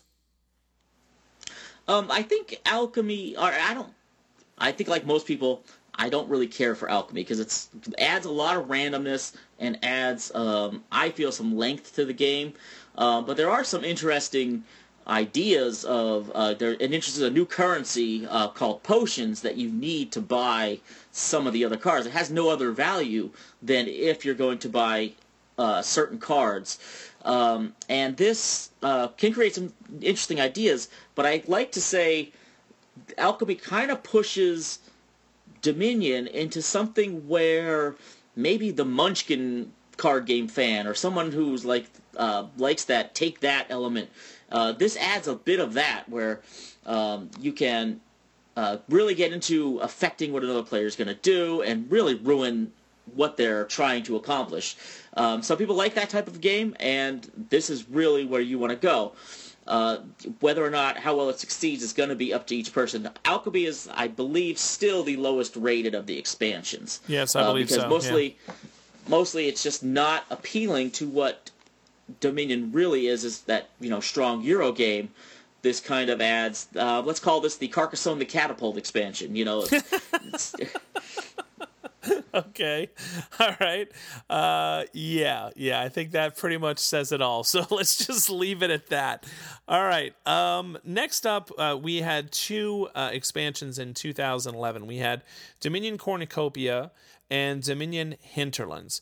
And uh, I want to try and tackle Cornucopia first. Uh, you made a interesting observation earlier, which was the okay. I'll tell you the one thing that doesn't work in Dominion is buy one of everything. Um, and Cornucopia had this sort of stated goal of making variety useful in your deck and making that something that would work for you rather than work against you. Um, what have you know first of all do you agree with that? Secondly do you think it works? Uh, and thirdly uh, would you characterize it perhaps in a different way? What would you have to say about uh, cornucopia? Um, i don't know that i would classify it in that way. I don't really think it, it does that to I don't know that extent. I think there's a few cards that do reward you for having a bunch of different cards um, at a turn, but I think cornucopia is just a random collection of ideas. And I think I've read an article by uh, uh, Mr. Vaccarino that said that cornucopia was his collection of stuff he didn't know what else, to, what expansion to put it into, you know, and so he kind of threw all the ideas together. Now that's not to say I like a lot of what's in cornucopia. There's the um, uh, what do they call? I think the tournament cards where like they're like uber powerful, and if you can pull off a certain combo, you can grab these um, uh, really powerful cards and put them into your deck that's going to give you some sort of benefit. Maybe it's too much of a benefit. I'm, you know, not quite sure um, how some people are going to feel about that, but you know, it still can be fun to try and reach those. Uh, kind of gives you like a little mini goal, but that's just one stack of cards throughout the game. Um, it's just like I said, just a collection of odd ideas, but still work, and it's still a, a fun expansion. Um, but again, it's another one of those smaller expansions. I don't love it, but you know, I still love all of the, the mini expansions. It's not uh, one of my favorites, right up there with the. I guess it'd be second to last after Alchemy. Okay, all right. So it's not uh, it's not as bad as the catapult, but uh, yeah, you know, maybe we're talking like the Count of Carcassonne or something. Okay, all right. Um, that is actually one, in all honesty, that I have no experience with. I have never had the opportunity to play with any of the cornucopia cards. So, um, you know, I definitely uh, appreciate you sharing your thoughts on that because it's something I have no experience with. Um, Okay, let's move along uh, to Hinterlands. Now, uh, Hinterlands is one that I do have some experience with, and uh, Hinterlands added some interesting kind of cards. Um, I think Crossroads is one of the cards, uh, Village Inn. I mean, there, there are these different kinds of cards that came in Hinterlands, and I remember kind of being somewhat underwhelmed by the expansion myself. You know, I you know, when I'm looking at my box of Dominion cards, and it's it's actually the box that you made for me, Jim, um, where you kind of customized an, an insert for me, and I actually have all of my Dominion, you know, Kingdom cards in one box. You know, when I'm flipping through, um, trying to figure out, okay, well, what 10 cards would I like to, you know, put out and play with? I find that I, I rarely pick Hinterlands cards, and I can't quite put my finger on it. I don't know that there's anything that I, you know, can say like I could with Alchemy. Well, this is why I don't like it. Um, and there are some cards that do stand out in my mind that were useful, but I remember kind of just being sort of of all of the Dominion expansions, I was kind of like meh about it. I didn't really know. I didn't get that flash that I did with um, Seaside, you know, oh, look at these duration cards, or, you know, Prosperity. Oh, wow, now I can get platinum and colonies, and I can do this and that. Uh, it, kind of was just sort of a, it fell flat for me. Um, I, have said that enough, so I want to hear what you have to say now uh, about Dominion Hinterlands. Okay, I think Hinterlands is where the game system really starts to push into a deeper game than maybe people are comfortable with, or maybe you're not comfortable with either. Like those cards can be complex. Like there's paragraphs now written on the cards of what to do when you play this card, and it can have, and it's really difficult to see. Uh, like I said, when you're trying to come up with that early game strategy of okay, what am I going to try and do?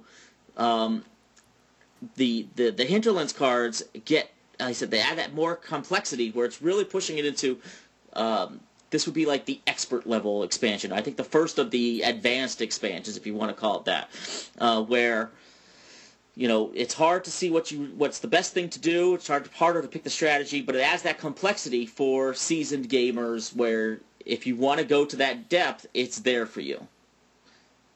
I kind of call it the Mar- Martin Wallace expansion, you know, because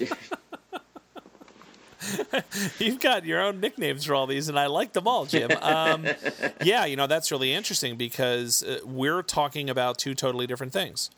You know, I, I, I'm describing something that you might want to take a pass on, and you're describing something that would be very valuable. Um, it sounds as though you rate this expansion rather highly. Yes. Oh yeah, I like it quite a bit. Um, like I said it's it's harder to get it to the table because you know it's not going to be as casual friendly. Those, like, those cards are have that difficulty built into them that you know you're not going to show this to the non gamer because they're going to sit there for five minutes trying to figure out what that card does. You know, and it can be you know quite the the brain teaser, just trying to figure out how to play the card and what it actually does, as opposed to how best to play that card. Interesting. Okay. All right. Well, maybe I need to give that another look then. Um, maybe I've been playing Dominion too long with my kids, and uh, I'll need to play it again with some uh, adults sometime soon and uh, explore some of those Hinterlands cards. So um, that definitely piques my interest. All right. Um, moving on here, uh, we're, we're getting close to the end, believe it or not, um, because we're not going to discuss the promo cards. No, no, no, no. I refuse to discuss the promo cards. All right. We are going to be going to Dominion Dark Ages. Um, this was a very interesting expansion, but rather than me tell you what I think, especially since I kind of feel like you disproved everything I said just a minute ago with Hinterlands, I'm going to let you go first so that I can appear very smart and say, ah, yes, I agree with you. All right. Um, like I called Hinterlands the Martin Wallace expansion, I call Dark Ages the Stefan Feld expansion. That's because that's because the game hates you and it wants you to lose now. It starts you in a hole that you have to try and dig out of. Like it actually uh, increases that difficulty just to succeed. And it's got traps in the cards, like um, like the notorious rats card. That's kind of where I got the Stefan Feld thing. Was like the rats in Notre right, Dame, right. and now uh, the rats in this game. Where if you buy rats and then you play rats, you get more rats, which destroys your whole deck. So you have to be very careful about you know balancing it because and, and, that's kind of a trap that you could just fall into and then it starts out with these um, uh, cards. You no longer have the, those three points that you used to have at the beginning of the old game. Yeah, that's all gone. Now you have cards that do basically nothing, and uh, you have to try and just dig your way out of this hole. And again, there's a lot of complexity there. There's also ruined cards, a lot of attacking. As you know, it's it's almost like a it's like it, it's described. Dark Ages. It's a desperate time, and you're trying to um, survive uh, oftentimes at the expense of others. So there's a lot of neat stuff. Um, I think uh, one of the key um, ideas of the game was powers when trashing. So when you trash a card, get rid of a card, it will give you something that you can do and uh, some sort of benefit for when you trash a card. And then it does a, it goes out of its way to give you cards that you're going to want to trash. well, you know, you need to have something that you want to trash. Um, yeah, I I find I'm in agreement with most of what you say. Um, you know, I found uh, some of the one of the things that I found interesting about Dark Ages where there were certain kingdom decks that were almost like sub decks. You know, you had uh, the knights, and you had what was the the, the hermit? Uh, was it the hermit deck that was in there where you had like different cards within the kingdom cards? Uh, am I remembering that correctly, Jim? I'm trying to remember. I think it's is I think it's the hermit that turns into a madman. Yes, and then the madman yeah. can give you some sort of benefit. Um, I can't recall the actual wording of the card right now, but I right believe yeah. it might have done something bad at some point as well. So it's like another one of those death spirals you can kind of find yourself into. Right. But right. you know, if you dig at it and you get the right combos, they could really work for you. So it is something that you need to uh, consider. Um, but like I said, I like I thought that was a pretty neat expansion. Again, a pretty complex expansion. Um, you're you're almost fighting the game just to try and survive it, right. and uh, it, it, it's for again for the advanced players, I guess. Yeah, and and to me, I think the only thing that I would add to what you said is that to me, uh, in many ways, uh, the Dark Ages expansion for Dominion is probably the most thematic of the expansions. You know, when I'm playing it, I really do feel, as you said, as though I'm trying to dig myself out of a hole. You know, I feel uh, pressured. I feel the kind of poverty. I feel, um, you know, that this sort of hopelessness that comes over you as your deck becomes overrun with ruins, or you know, you you you get the plague of rats that you described earlier. Um, so I, I really kind of feel that it's it to me, it's almost like a thematic kind of dominion. It's almost like you know, eh, Donald Vaccarino was trying to take Dominion and take it a little bit out of the sort of Euro mechanical kind of feel that the game has. And I'm not claiming that none of the cards are thematic from earlier sets. I mean, I, you know, I understand, you know, um, that they they do things that um, are thematic. You know, uh, uh, cards like the Watchtower springs to mind, and things like that. Uh, there's definitely some theme to some of the cards, right? However, uh, I really felt that Dark Ages was almost an attempt to kind of like uh, uh, kind of make almost a sub game of Dominion. It's like, okay, here's Dominion. This is what we've always done. And now there's like this whole little separate experience now in Dominion Dark Ages that almost makes it feel like a thematic game. Um, does any of that ring kind of true with you or no? Um, I would say, like, yeah, you get that feeling, but I think there's, uh, you could argue that there's that feeling can transfer through to uh, even the Dominion base game. Um, you're building a, a medieval kingdom, um, and that's just uh, shown by building your deck. Uh, like I said, Dominion at its heart, though, is an, uh, a Euro game, and I think it's got just as much the theme. It's almost pretty much the same theme as Castles of Burgundy, say. You know, where you've got your little kingdom, you got your, you know, you're gonna, but you're gonna populate it with castles, villages, cards, whatever. It's just that your deck is your kingdom. So the act of playing the game is building something, which is the theme of the game.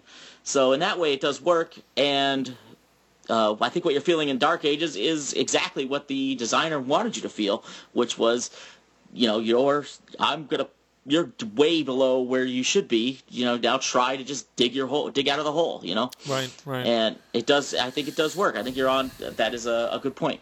Yeah, I you know, I, um, I, I guess I agree. You're agreeing with me, but I'm disagreeing with you. You know, like I, I don't know that I would ever say that I feel Dominion is thematic. I don't feel that I never feel like I'm trying to build up a you know a kingdom. Um, oh look, you know I've I've founded another village, and that village allows me to uh, see two new cards, which is walking down the road to find a smithy. You know, like I there's no theme there, and that that I can really feel. And you know, you comparing it to Castles of Burgundy, I mean, geez, that game has no theme either. I mean, that's just really a mechanical game. Um, you know, you're you're actually putting tiles on your map that represent special abilities that have nothing to do with anything. So, um, and yeah, I'm not trying to. And it's very similar to that idea. Yeah, yeah. That's all I'm it's, it's like, definitely. It's a, like so many Euro games: Glory to Rome. Yeah, you know, Race yeah. for the Galaxy, San Juan. Right. You're playing cards to do actions. Like I even, I mean, you know, it doesn't matter. I know it's a smithy. I know it draws three cards. I don't know why. You know, right? Exactly. Right. You know? Yeah. So, but uh, you know, but but but Dark Ages to me almost feels um, more. I guess what I'd have to say is I, I almost feel like it, it presents a coherent kind of story.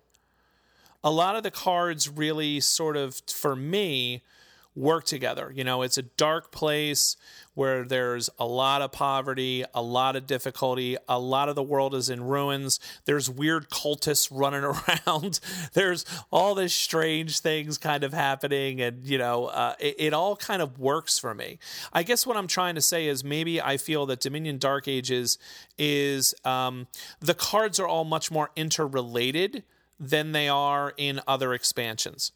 Um, you know, I, I think about uh, maybe Seaside as the second one that I would point to that I feel kind of offers a coherent package. You know, you have the pirate ship, you have, uh, I think, treasure map that's in there, you have the island uh, card and the island board. You know, all of these kind of things. You have the wharf. You know, the ship comes in and you know it stays there, and as it's unloading, you're going to be getting this benefit every turn. And um, you know, I kind of feel that that one kind of provides a, a sort of a coherent sort of uh, a grouping of cards in comparison to something like um, Dominion Intrigue or the base set, which to me are kind of much more transparently mechanical. Does that make any sense?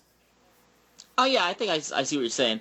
Um, the the the theme of it actually does, like I said, just that theme of the, being in the Dark Ages and having to you know advance your kingdom just to try and survive is kind of what the Dark Ages expansion is all about, and that does come through. Maybe yeah, you're probably right. Stronger than uh, some of the other ones. Not just right. a mechanical boost, but a uh, emotional struggle. Say you know because the game is making you struggle. Right. Uh, the last one that we want to talk about real quick here, Jim, because um, we kind of got off into the theme tangent there, which is uh, always an interesting conversation. But uh, to try and stay focused here to the very end, we're looking at Dominion Guilds. Uh, what do you think about that expansion, and what do you think that offers or adds? I really like this last expansion. I thought Guilds was really neat, um, and I think it, it got maybe people kind of done with it, or maybe like they tried Hinterlands and Dark Ages, and it was a little uh, not what they were looking for. But Guilds is really good because what Guilds does is it introduces this idea of um, an economy that you can have, almost like a bank of as you buy stuff, you're going to gain coins, and you can just spend those coins on your turn. So now, when you're at seven dollars and you can't buy that province, I've got a coin in my reserve, and I can play that, you know, uh, and that will help me uh, you know, get what I need, and I can just build this economy of playing cards and putting coins in my bank and then spending. And you know, as you buy things, you're gaining coins and different things as are happening in that way. And I thought Guilds was a really good expansion. Yeah, I would agree with you. Um, I really enjoyed the sort of tradesperson kind of theme of guilds, you know, with literally the butcher, the baker, the candlestick baker. Um, yep. I, I really liked the way those mini economies that you're talking about, you could kind of uh, uh, get them up and running. So it was almost like you had an, a, a little economy within the engine of the cards that you were building so you had sort of two things going on at once. It kind of made me feel like I was kind of uh, working in tandem, you know, that there were multiple things happening now and not just this sort of linear progression of you know i'm going to do this which is going to allow me to do this which is going to get me this uh, in guilds i kind of felt like all right I'm getting these cards because of these sort of strategic considerations. But in addition, I also, in addition to building that engine, I have this little engine. It's like a little supercharger that sits on top of the engine um, and is going to give me that little extra boost, uh, especially in my economy, at crucial times when I need it during the game. So I found it to be a really fun expansion and one that I enjoyed quite a bit as well. So, uh, you know, I appreciate you taking the time to go through all of these expansions with me and, um, you know, really kind of taking a look at what they add, what they offer, um, how successful they are, uh, at least in our opinions, and also some of the, you know, a little bit of exploration of the thematic sort of tie ins perhaps that Dominion may or may not have. Uh, that would be something else I think would be an interesting conversation to, you know, continue uh, perhaps on the guild or, or on the uh, uh, posting page for this particular episode on Board Game Geek. That would be fun to have people chime in and tell us whether or not they feel that Dominion is more thematic, perhaps, than we're giving it credit for.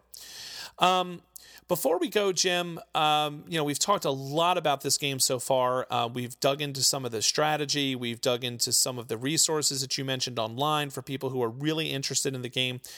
Uh, I I want to just kind of briefly, if that's even possible, talk about the effect of Dominion. Uh, you and I have talked about this personally quite a bit of, you know, the sort of spin offs, you know, everything that has happened since Dominion. Um, you know, going all the way back to, I kind of feel like the first true Dominion sort of spin off, which was the first episode of this podcast, which was you on the show with me as we talked about Thunderstone. And there have been so many other games that have come since then. And I'm kind of just curious what you think the place of Dominion is in the sort of modern board gaming industry history. And what you think about all of the different spin-offs and how you would characterize them. Are they just cheap clones? Are they evolving the hobby? Uh, are they uh, evolving not so much the hobby but are they evolving the, the mechanic of the deck building that donald vaccarino sort of invented? Um, what would you say about all of that? Future jeff here we are going to call that a little bit of a teaser. And uh, Jim and I decided to do this uh, as we started to talk. Uh, after about 45 minutes, we realized we had barely scratched the surface of all of the games that have come since Dominion, uh, both uh, you know really successful ones and ones that maybe had missed the mark. And we kind of got to talking about it and said, you know what? Uh, there's not really enough time in this episode about Dominion for us to talk about Dominion's family tree, if you want to call it that. So, what we decided to do was we're going to leave this episode uh, off where we are uh, with an examination of the game Dominion and all of its released expansions. And we're going to actually get together again and do another episode talking about this sort of lineage of Dominion and all of the games that it has inspired and all of the games that have uh, followed it.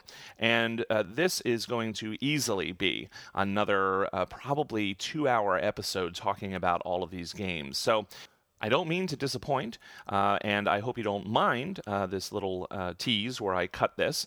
Um, but uh, as the night was going on, uh, we were uh, getting past midnight, and we were still talking and talking about all of these different games. And I, I kind of made the decision with Jim that I think it would be better if we did this as a new separate episode. and this is also something that people had suggested on the Guild as well, which is you know looking at designers, which I've now managed to do a couple of times, uh, once with Oliver Kiley and once with uh, Tom Lehman, um, but also looking at sort of game families or mechanics or uh, something of that nature. And so I think Dominion really lends itself uh, to being perhaps the, the first in that series here from the Long View. So uh, we're going to move on now to our new game review segment and stay tuned for the future episode that will be posted that will be the lineage of Dominion. So thanks for listening.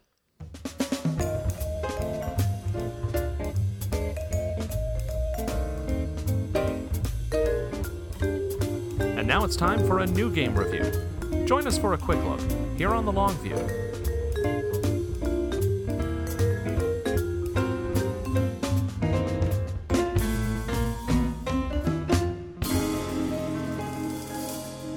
So, today on The Long View, we're going to be taking a look at two games uh, the first one that we're going to take a look at is a game called Galactic Strike Force.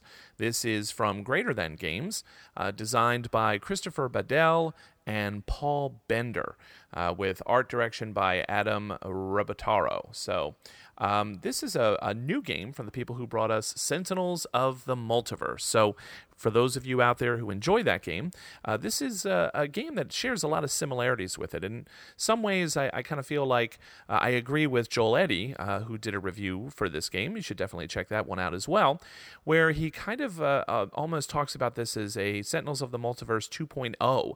Um, in other words, it takes uh, a lot of the ideas from Sentinels and it actually kind of tweaks them a little bit and changes them a bit, but it also maybe even perhaps improves on on those ideas as well.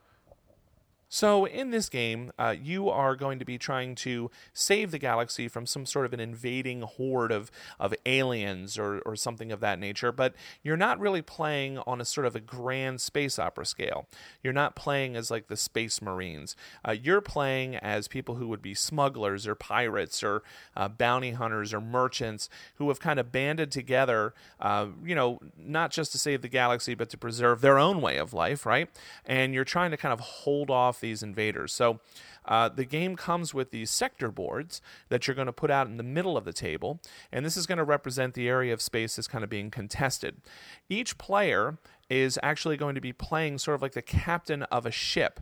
So there are also uh, these cards that are these unique spaceships, and each spaceship has its own deck. Each of these decks is unique, much like they are in Sentinels. And they're going to give you some sort of basic abilities, basic powers that you're going to be able to use during the game. However, unlike Sentinels, where the deck kind of comes pre constructed, where you have like this deck of 40 cards, uh, you actually only have a deck, a very small deck of eight cards. And this is all that you start with. Um, however, the sectors that you're going to be trying to defend are also populated, and there's all kinds of technology and equipment and things that you can take uh, during the course of the game so that you can upgrade your ship and give your ship more abilities, more powers, um, etc., cetera, et cetera. So, over the course of the game, you're going to be actually building your deck, which is a departure from Sentinels, where you basically have a preset deck.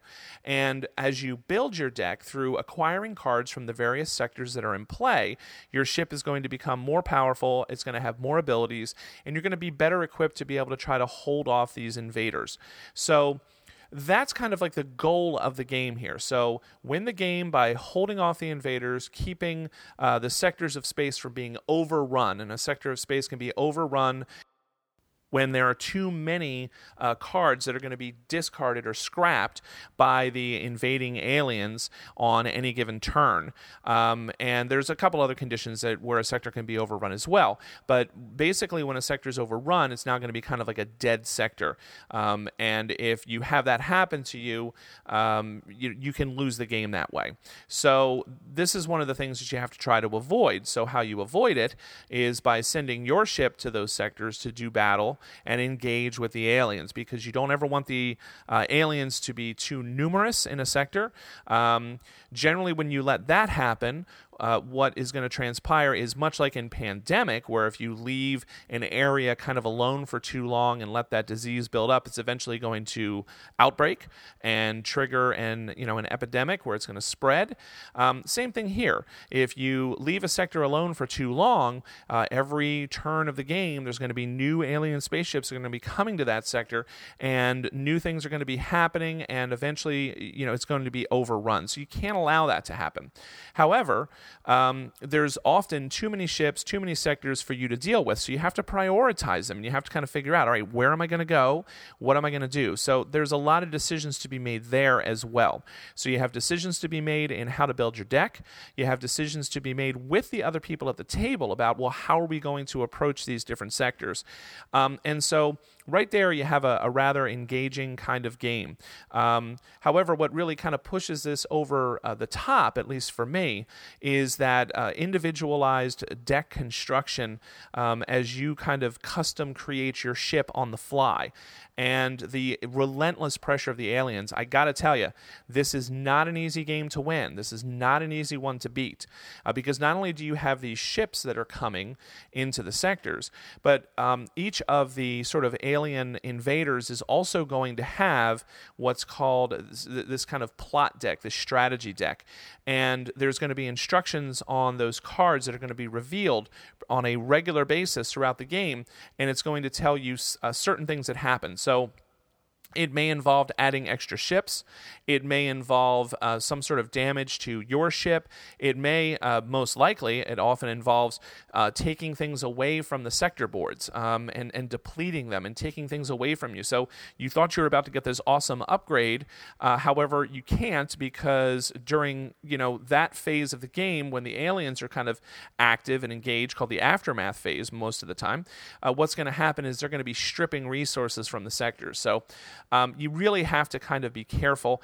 There's a, a, nice kind of a story that's told. For example, there's one of the alien invaders are kind of like these uh, almost like Borg like kind of creatures where their whole deal is they want to grab tech. They want to grab tech, any amount of technology that they can find. And so if you leave them unchecked, a lot of times what they're going to do is every one of those sectors where they're present, they're going to be stripping technology cards from the sectors. Well, those technology cards are often exactly what you want. So they're kind of uh, you know, omnivores just as taking everything in and taking it from you just as you were about to use it, making themselves um, stronger as time goes by and limiting your options. So each of these different kind of alien races that come in the game present different challenges, just like they do in Sentinels, where each of the different villains presents a different challenge as well. So all in all, what you have here is an extremely engaging game that takes place um, in you know this wonderful kind of a space setting, and it takes place over uh, five different phases every turn. So, uh, real quickly, I'll just kind of go over those. So, you have what's called the travel phase where you begin the game and that's where you can take your ship and you can move it into any sector that you wish so it's not necessarily just an adjacent sector you can go to any sector and that's kind of nice then you have what's called the requisition phase. And this is because every card that you have in your hand has a monetary value. And you don't have to discard them, which is kind of nice. You just look at how much money you have in your hand, and that's what you can spend on upgrades in the sector where you happen to be located. So sometimes that is a crucial decision. Am I going to go to this sector during the travel phase because I need to fight off aliens? Or am I going to go to this sector during the travel phase because I really want to grab these cards that are going to really improve my ship? And so that can be kind of an interesting um, decision to make. And it also can lead to some really interesting tension with the people you're playing with because they might be depending on you to go to, you know, this sector to go and help them fight off, you know, these uh, these ships that are starting to accumulate. And you're like, mm, well, I could, but yeah, I think I'd rather go here and get this, you know, hidden missile bay. I think that would be a lot better. And, you know, people are like, what are you doing? You know, and then they accuse you of being selfish. And that's when you remind them, hey, I'm not a space marine, man. I'm a smuggler or I'm a pirate and this is what I do. So it's kind of neat. It's it's this kind of thematic way to explain why you might not always work together real well. And so I kind of like that they bake that into the game. So in the requisition phase, you're going to be able to spend the money that's in your hand in order to purchase cards, and those cards uh, are going to go in your discard pile.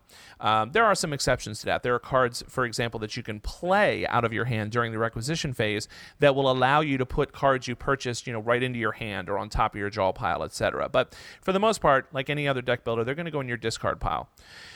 Then you're going to move to the installation phase, and this is where you're going to be able to take cards out of your hand, technology cards and, and upgrades and things that you've purchased, and you're going to be able to add them to your ship.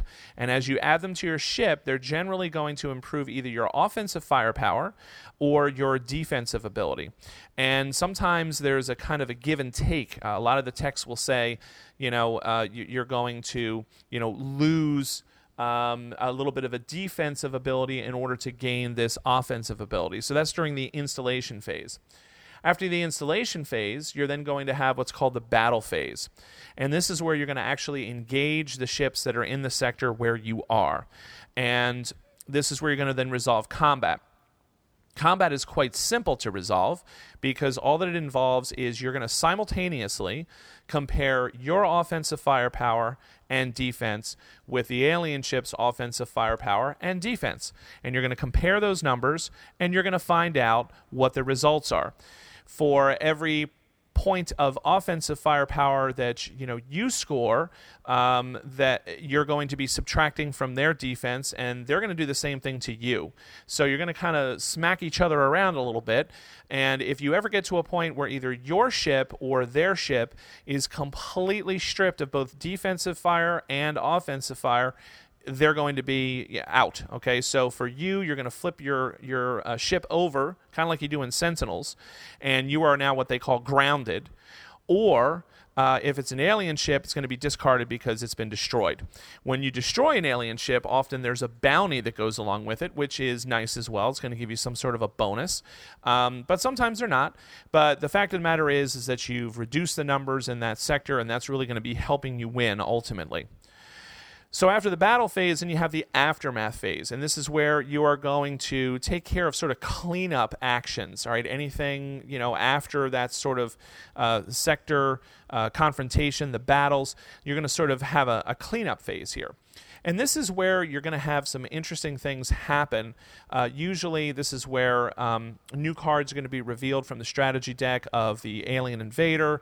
Uh, this is where you're going to be able to play some cards or utilize some effects of some technologies that you've put into play that are going to, you know, perhaps regenerate some of your defense or, or do some things for you. And uh, this is really kind of the end of the turn. And you're going to go right back to that travel phase. So, as an overview to the game, you have these five different phases you're going to move through, and you're going to keep doing this over and over until either you're successful because you've repelled the invaders or because you know you have been overwhelmed and overrun and the galaxy is lost. So uh, a lot of really engaging decisions. Um, you know when do you play cards from your hand? You know you have these cards that are called boosts that you can play at any time during the appropriate phase try to help you out get you out of a jam. You have your technologies all of these things are really kind of crucial decisions that you have to make, and how well you work together and the decisions that you make as a group also have an impact. So, the game really is quite rich and complex, and it offers a lot of interesting decision points, which is you know the kind of thing that I've come to expect from Greater Than games, uh, and it shares that in common with Sentinels of the Multiverse. So, uh, a really engaging game. Now. Um, I, I do feel that, you know, uh, as a reviewer, I also have to kind of tell you the things that maybe I didn't like so much about it, or the things that I could see as a problem. And right off the bat, I'm going to tell you that this game is extremely text heavy. There's a lot of text to be read, there's a lot of text to be digested, because as cards come into play, whether they're on your own ship, or whether they're um, you know enemy sort of ships or enemy sort of plot cards or strategy cards, um, they're going to have different effects during different phases of every round. And so to try to keep track of that is extremely difficult. It's not the easiest thing in the world. And this also is something it shares in common with Sentinels. Sentinels also can be quite text heavy. And for a person who has never played Sentinels of the Multiverse, it is one of those games where over time, as you learn the cards, the game gets quicker and faster and easier for you to play. Well, the exact same thing here happens with Galactic Strike Force. Um, you know, the first time that I played it, I missed some rules. Uh, we missed, you know, we, we would kind of look back and say, oh gosh, we totally forgot that during the battle phase we're supposed to do this. Or, uh oh, wait, you know, that strategy card said we're supposed to do this for the aliens in the travel phase. Shoot, we missed it. And so it, it is difficult the first play or two. If you keep up with it, though, it's going to become easier, just like Sentinels does. You know, as you learn a deck for a superhero, it gets a lot easier. You start to really understand and know, and you're able to predict, and, and it, it makes the game flow a lot faster. Same thing here with Galactic Strike Force. You're going to get that reward for the repeated play as you learn your deck, as you learn your ship, as you learn the aliens and what they do. Now, I, I will say though that the text is really intensive in this game. So if you don't like that, that's going to be probably a little bit of a red flag for you, and you're going to have to think about it. However, I will share something that I saw on the forums for Board Game Geek for this uh, particular game that I thought was brilliant, and I will tell you that it really helped us a huge amount and turned this sort of problem that I have with the game into something much more manageable. And basically, what this person suggested, I forget who they were, unfortunately, um, is they said, you know what? Just use little pawns, use little pieces to show on the cards what phase those cards have text that is relevant. And so this really um, makes this much more manageable. Um, what it does is it allows you to kind of visually scan the whole play area and say, okay, it's the installation phase. Uh, I'm going to look for every card that has a green cube on it. And for every green cube that I see, I'm now going to kind of take that and look at the card and read it. And it's going to really help us with the sort of bookkeeping part of the game. And I found that to be an enormously helpful suggestion for this game and would even suggest to Greater Than Games if they could include like little cubes or something like that, something that sits up on the card, something that you can see. It would be really helpful and probably a great idea. Um, I know it helped us tremendously. And so basically all I did was I kind of uh, got some cubes that I had sitting around from older games and whatnot and uh, put them right in the box. And now every time I play, I use those. So if the text is a little intimidating, if trying to remember when you're going to use certain effects on certain cards is going to be a little uh, daunting for you, this little pawn or cube idea is a brilliant one that is going to help with that tremendously. So, if you want a, a cooperative game that offers a variety of experiences, a huge amount of replayability right in the box. If you want a game with this kind of space theme where you really do feel like you're trying to hold off a huge wave of these, you know, alien invaders, if you want that feeling of desperation, Um, Galactic Strike Force is a great game. And, you know, I can tell that they are uh, ready to uh, start putting out more and more expansions. The base game box is clearly designed so that you can put more stuff in it later. And I also have to say that the price point on this game is right in line with what I would expect and what I would want. I actually think it's it's quite a good value.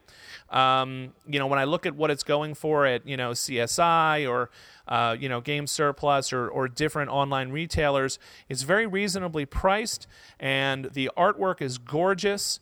The game is engaging. The rules are very well laid out, um, but it it's just takes a little while to kind of wrap your head around all the different phases and when those cards are going to take effect. But those of you who are veterans of Sentinels already know this, and you're not going to be bothered by it at all. And because you actually have the chance to sort of build your deck, I actually think I may end up preferring this. Uh, it's a little too early for me to tell, but for right now, I have a feeling that I might end up actually preferring this to Sentinels of the Multiverse. So that's Galactic Strike Force a cooperative deck building game for two to six players from Greater Than Games. Definitely worth checking out.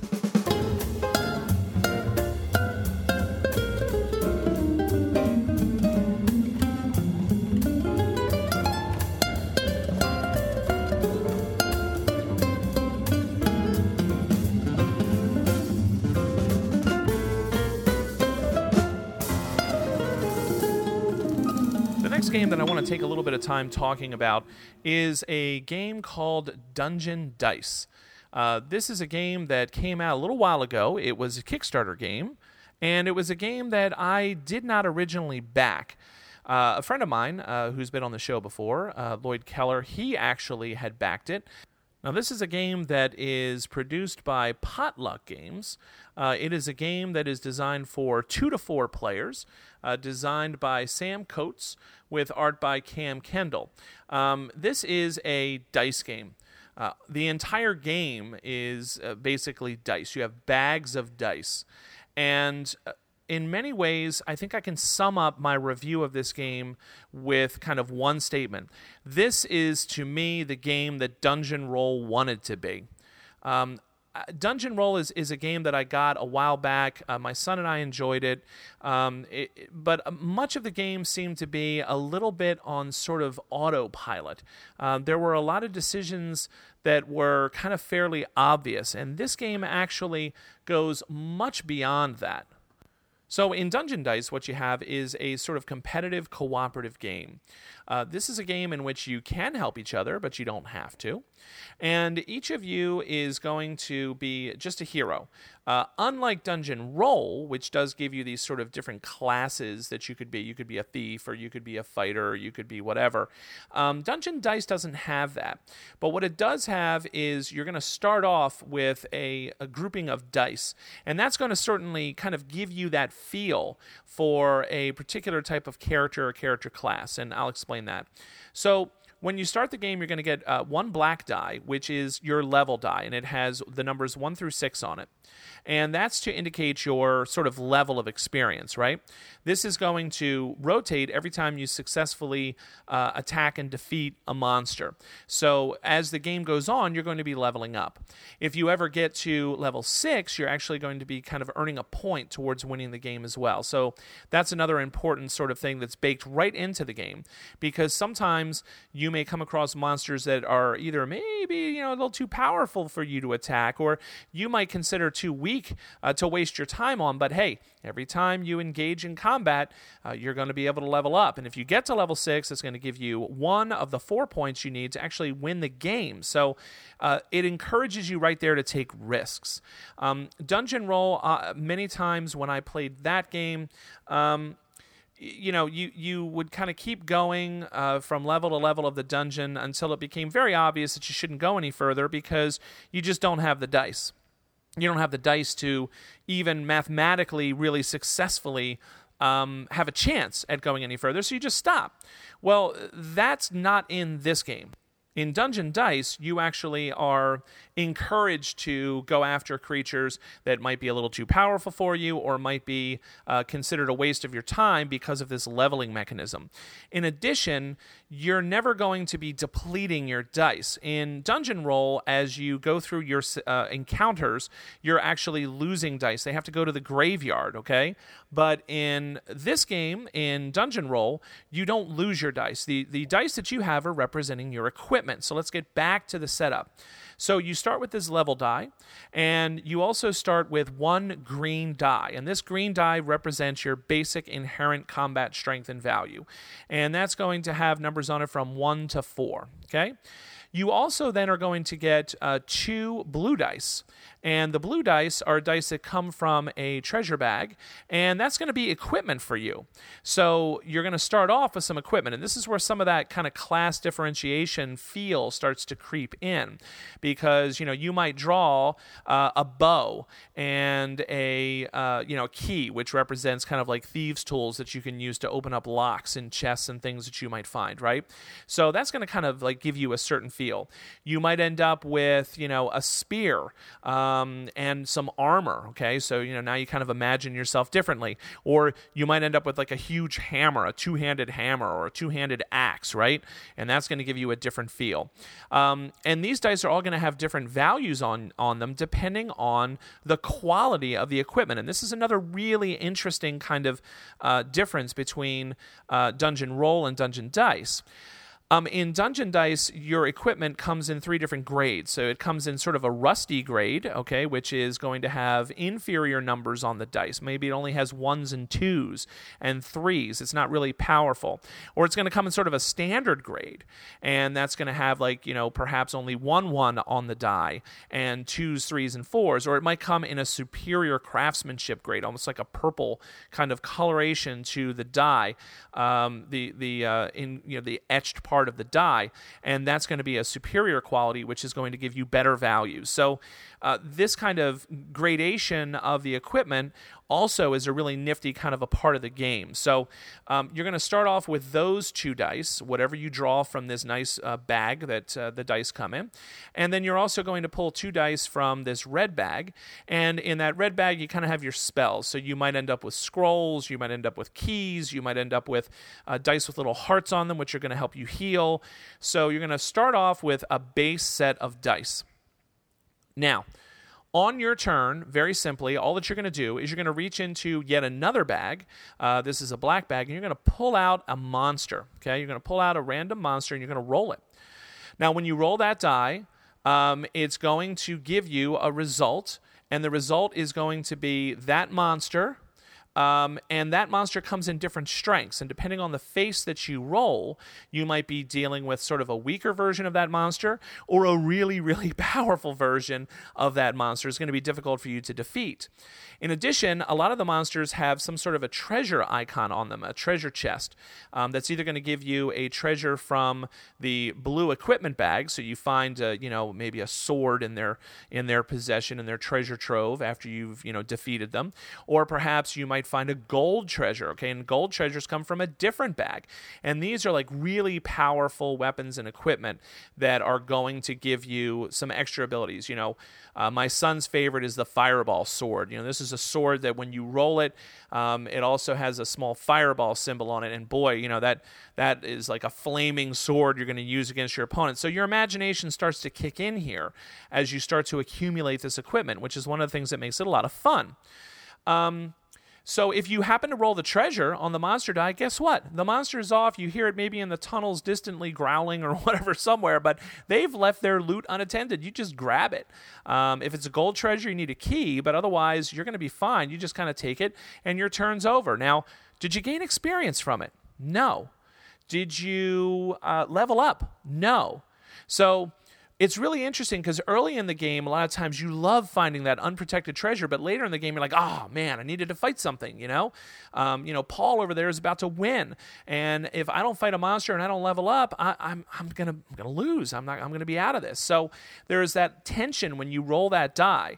Um, there's a tension when you see what it is you're going to be fighting. It's like, am I going to get the version that I can actually maybe handle, or am I going to end up facing something that I'm going to have to run away from? Uh, because running away is an option, just like it is in in uh, Dungeon Roll. You can run away, but your turn's over, and you're not going to gain any experience. You're not going to gain any treasure, but you will live to fight another day. So, on your turn, you're going to pick one of those dice out of the black bag. You're going to roll it, and you're going to take a look and see what it is you're going to be facing.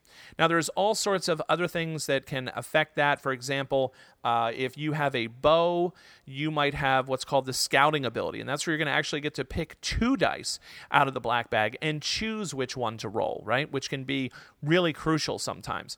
So there's all kinds of little rules that are kind of baked into this game that are going to add a lot of variety to it without a lot of complexity, without a lot of overhead, which I really appreciate.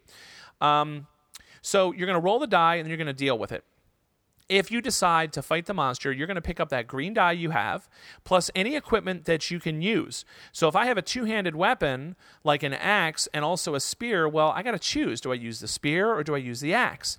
If I use an axe, like an executioner's axe, um, I might get an instant kill if I, if I roll lucky.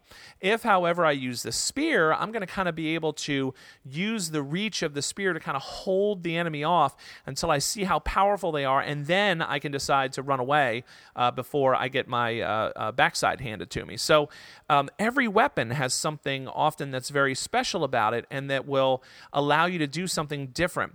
Um, the hammer, for example, uh, if you don't have a key, you actually have a shot. If you have a big two handed hammer, it's smashing a chest open. So there's all kinds of little things like that that are part of the game that add to the flavor, but they're not particularly difficult to pick up. And once you kind of learn the dice, it's all very easy. Um, so then what you're going to do is you're going to pick up your equipment dice, that green die, you're going to roll. You're going to get a total. And the monster is going to roll as well. Then there are special effects that can kick in at that point. So there are uh, symbols that are, uh, I find, quite clear on the dice because these are large, chunky dice. I like that. These aren't like the little tiny Quarriors dice, these are big dice. So when you look at the little symbols on the dice, you can actually see them around the table. You don't have to pick it up and squint at it, which as I get older, I appreciate more and more, believe me. So uh, there might be icons on the die for the monster, or you might have icons on your dice. And some of those uh, effects might be armor. Well, if you have an armor symbol on a die, you can force a reroll of one of your opponent's dice, or the monster can force you to reroll one of yours. Okay. Um, if you have a little scroll icon, well, you can cast a spell. Um, or perhaps if it's a monster, it might be immune to a type of spell.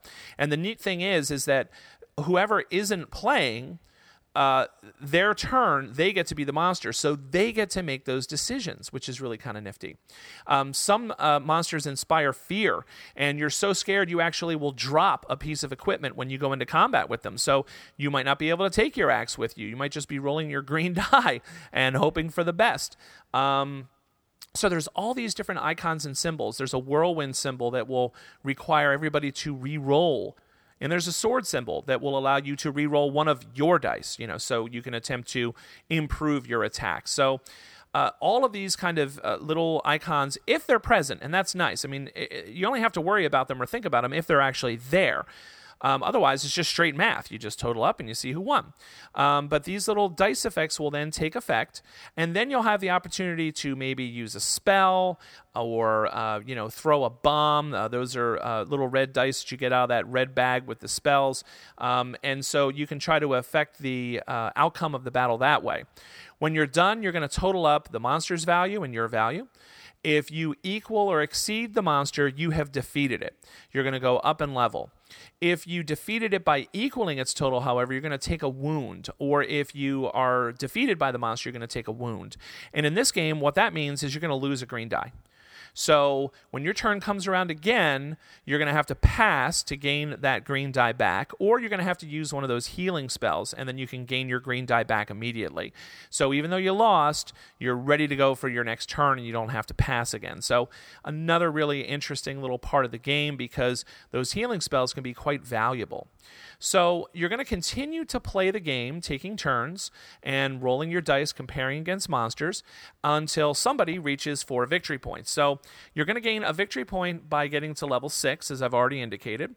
But you can also get a victory point by um, uh, accumulating gold treasures. They'll give you a victory point.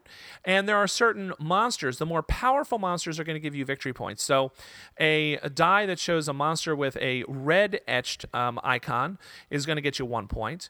Uh, black is going to get you two, and gold is going to get you three. All right. And I think there's only one gold. It's the gold dragon, uh, the toughest thing to try to beat, and that will get you three of your four victory points if you happen to somehow uh, defeat it because the monsters roll dice too, just like you do. And they have these black dice that they roll, and they have values on them from one to six. They're standard dice. And so if you're fighting a you know a gold dragon, which I believe rolls four or five of those dice, you could end up with you know a, a huge total for that monster. Uh, plus, you know it also is going to have some special abilities as well. So very daunting. So there's a lot of excitement built in there. Nothing here is really automatic. Okay. So far, I'm describing a dice kind of a fest game. So, what makes this different? What separates it? Well, in my opinion, what separates it, other than the gradual accumulation of experience, as you level up, you get more of those green dice, you find better equipment, you might get some gold treasures, some artifacts. Other than that, which is already a good amount that differentiates this game, you also have the ability to work together. So when it's your turn, you can ask another player, hey, do you want to help me fight this monster? And if that player agrees, then they'll come along and they'll fight with you. Now it's you and a partner against whatever the monster happens to be. This is kind of awesome. But what does your partner get? What does your partner receive for this help against this terrifying monster? Well, you get to negotiate that with them. So everything that you can have is negotiable. So you might say, hey, if you help me defeat this Minotaur, I'll give you my cool two handed uh, axe and that other player can say, "Yeah, okay, I'll do that," because that player is also going to level up because they're fighting a monster with you. So they're going to get a level and a cool axe out of it. Or they might say, "No, no, no, no, no. You're getting a gold treasure out of defeating this minotaur, and that's worth a point all by itself. And you're already at level four, so that'll put you at level five, only one level away from you know getting another point. Eh, no, you're going to have to do better than that.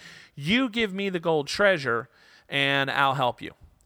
So you kind of have this negotiation back and forth. And then if you get someone who agrees to go with you, then you both get to roll and you both get to add your totals and your special abilities, etc., against the monster. So there's this kind of competitive cooperative part to it, which is really nifty in my opinion, and and totally different from some of the other sort of um, dungeon crawl dice games and things that have come out. So um, this is a game that I really really enjoy. Um, I I like the the rules. I like the variety. I like the teamwork, com, you know, competition aspect of it. The dice are really nice. I mean, these are etched dice. They're large, easy to read, easy to see.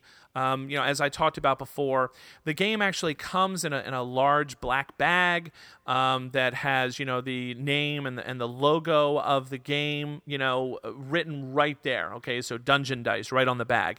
And then inside that big bag are all of these smaller bags and they're color coded. So red bag for the red dice, blue bag for the blue dice, gold bag for the gold dice. You get the point. So that's kind of nifty. And these are heavy duty, sturdy drawstring bags. These are not. Um, you know, chintzy little bags that are going to fall apart.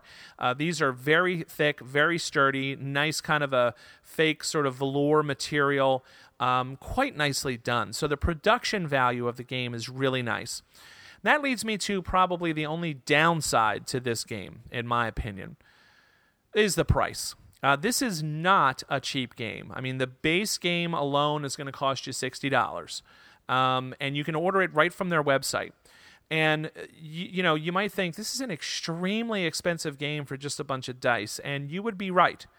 However, you have to understand each of the dice, for the most part, is entirely unique. Every monster die is an individual die. And so this really is, I imagine, something that's going to add to the cost of the game from a production standpoint. There's really not much you can do about it when you have that many custom dice. Now, some of the dice, you know, are standard dice, the green sort of level dice that you have, you know, that you're going to roll, but all of those equipment dice are different. They're differentiated. They're not only differentiated by the type. I mean, there's many spears, for example, in that blue equipment bag, but there's a purple spear, which is an exceptional quality one. There's a regular kind of a black etched spear, and these are etched. These are not embo- you know, these are not just screen printed dice. These are actually etched dice, so they're going to last a long time. Um, and then there's a kind of gray colored spear, which is a sort of rusted spear. It's the one that's not really valuable. So all of these custom dice coming in the bags is what I think sets the price point of this game uh, pretty darn high. So that may be a deterrent to some people. Uh, however, I will tell you this.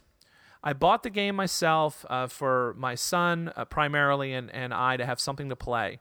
Uh, we have played this game over and over and over. My wife even likes this game, which boggles my mind because I, I didn't think it would be anything. I mean, she hates fantasy themes and things like that, but she actually liked this one. Um, my my one of my two daughters really enjoys it. Um, she has a blast playing it, and so we often get to play three and four player games of this game.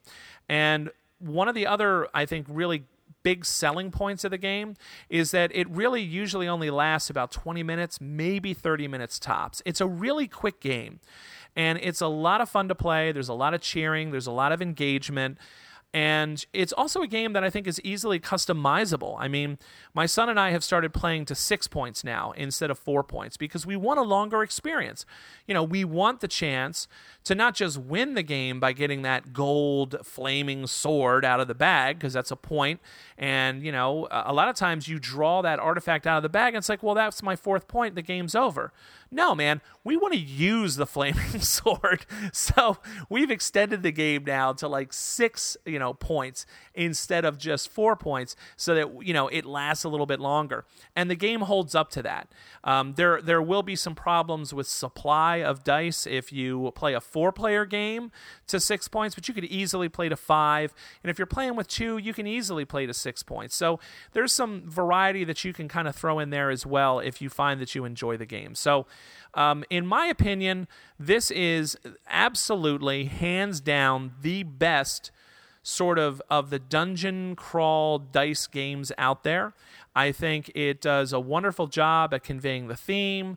I love the sort of uh, competitive cooperative aspects of it. I love the different unique dice. And the game's already got quite a few expansions to it. There's an expansion that adds familiar dice. So these are little creatures that might come and help you uh, on your quest, but they also could potentially run away and you could lose your little familiar. Uh, there's a, a, trap die that could spring up and, and hurt you and kind of end your turn. Um, there's all sorts of, you know, there's an additional monster pack that will add new monsters into that big black bag of monsters. So there's all kinds of expansions that have already come, and I am sure there's probably going to be expansions uh, in the future. There's already one that took place on Kickstarter. Um, a whole nother set of dice. I believe it's called Guilds that's going to be coming up. So I really feel that Dungeon Dice is a winner of a game. If you can get past the price point, or if the price point doesn't bother you, uh, you're going to get some quality dice. You're going to get some quality bags. You're going to get a unique kind of a gameplay experience where you get that RPG feel of leveling up, accumulating, you know, cool bits of equipment and whatnot, and you're to have a lot of fun. So, Dungeon Dice uh, from Potluck Games, uh, designed by Sam Coates uh, with art by Cam Kendall. I think this is a good game and one that I definitely would recommend to anyone looking for a fun, quick, light family game of dice rolling, hooting, and hollering. Well, that's about all the time we have for this episode of The Long View. I, of course, want to thank uh, my sponsor, GameSurplus.com. Uh, GameSurplus.com is, uh, as I mentioned at the start of the show, uh, going through some transitions. And it's something that I'm very excited about for the future, but also a little bit sad about as well. Uh, Thor and his family, the Samuelson family, uh, as you may have seen by the time that this uh, episode is posted, um, they have decided to pass Game Surplus on to some family members of theirs who are going to continue to run GameSurplus.com Uh, Thor has assured me in my conversations with him that they are eager to not only continue the great traditions that uh, the Samuelsons have built up over the years at Game Surplus and the, the fabulous reputation, but to actually expand and improve on it expanding the number of games that Game Surplus has to offer, and uh, you know, kind of even more aggressively trying to grow the brand of Game Surplus, which is a fantastic brand. So there are going to be some changes uh, at Game Surplus, but the uh, address is going to be the same. The portal is going to be the same. The uh, PayPal account is the same. The email account is the same. In other words, Thor is just handing over the company to uh, the Smucker family, and they're going to be handling GameSurplus.com from now on. So I look forward to working with them uh, in the future. They've already indicated that they would like to continue uh, their association with this podcast, The Long View, and to that I'm very grateful and very pleased. So I'm happy to continue to have GameSurplus.com as my sponsor. Um, and on a personal note, I'm a little sad to see Thor go and uh, his family, Sarah, and the kids. I mean, they have been, uh, you know, people that I've enjoyed meeting and spending time with. Uh, I get to uh, play a game with Thor every year at uh, the WBC, um, and he's about the nicest person you'd ever want to meet. And um, you know, I, am sad to see him go, but I'm happy for him. Uh, this is going to give him more time with his family. This is going to give him more time to uh, actually, you know, as he and I talked about, he might actually get to play a game instead of just packing games and sending them to people. So, uh, game on, Thor. Um, I, I really wish the best to you and your family. Uh, you have been fantastic people to work with and fantastic people to know. And I'm glad I've had the pleasure of getting to meet you. And I look forward to working with the Smucker family in the future. Um, but uh, I also am a little sad to have to say goodbye. But that doesn't mean we still can't meet up for our game at the WBC every year. So, uh, for those of you who haven't heard that news, there is that transition in game surplus uh, ownership, but uh, I have been assured that the great traditions are going to continue and that new traditions will be made, and I look forward to seeing what that brings in the future. I also, of course, want to thank my guest tonight, Jim Shaw. Um, I had a lot of fun talking uh, with Jim, and I appreciate all the insight he brought to our discussion. I also, of course, uh, would be remiss if I didn't mention my local game store, uh, the Gamer's Edge in Stroudsburg, Pennsylvania. Uh, the Gamer's Edge is a fantastic place to go uh, here in northeastern Pennsylvania. It's right off of Interstate 80 on Main Street in Stroudsburg. Uh, they have a very large store. It's one of the things that really separates them. They have a whole front of the store, which is the store. It's where they have over 500 board games. It's where they have all of their magic cards, Pokemon, Yu Gi Oh!, um, other deck builders, um, the Adventure Time deck builder uh, game that has just come out with all of its booster packs. Um, they're one of the only stores in the area that has the Marvel Dice Masters uh, booster packs at the moment. Um, so, uh, you know, they have all of this. And then they have a whole comic book section, they have a video game section.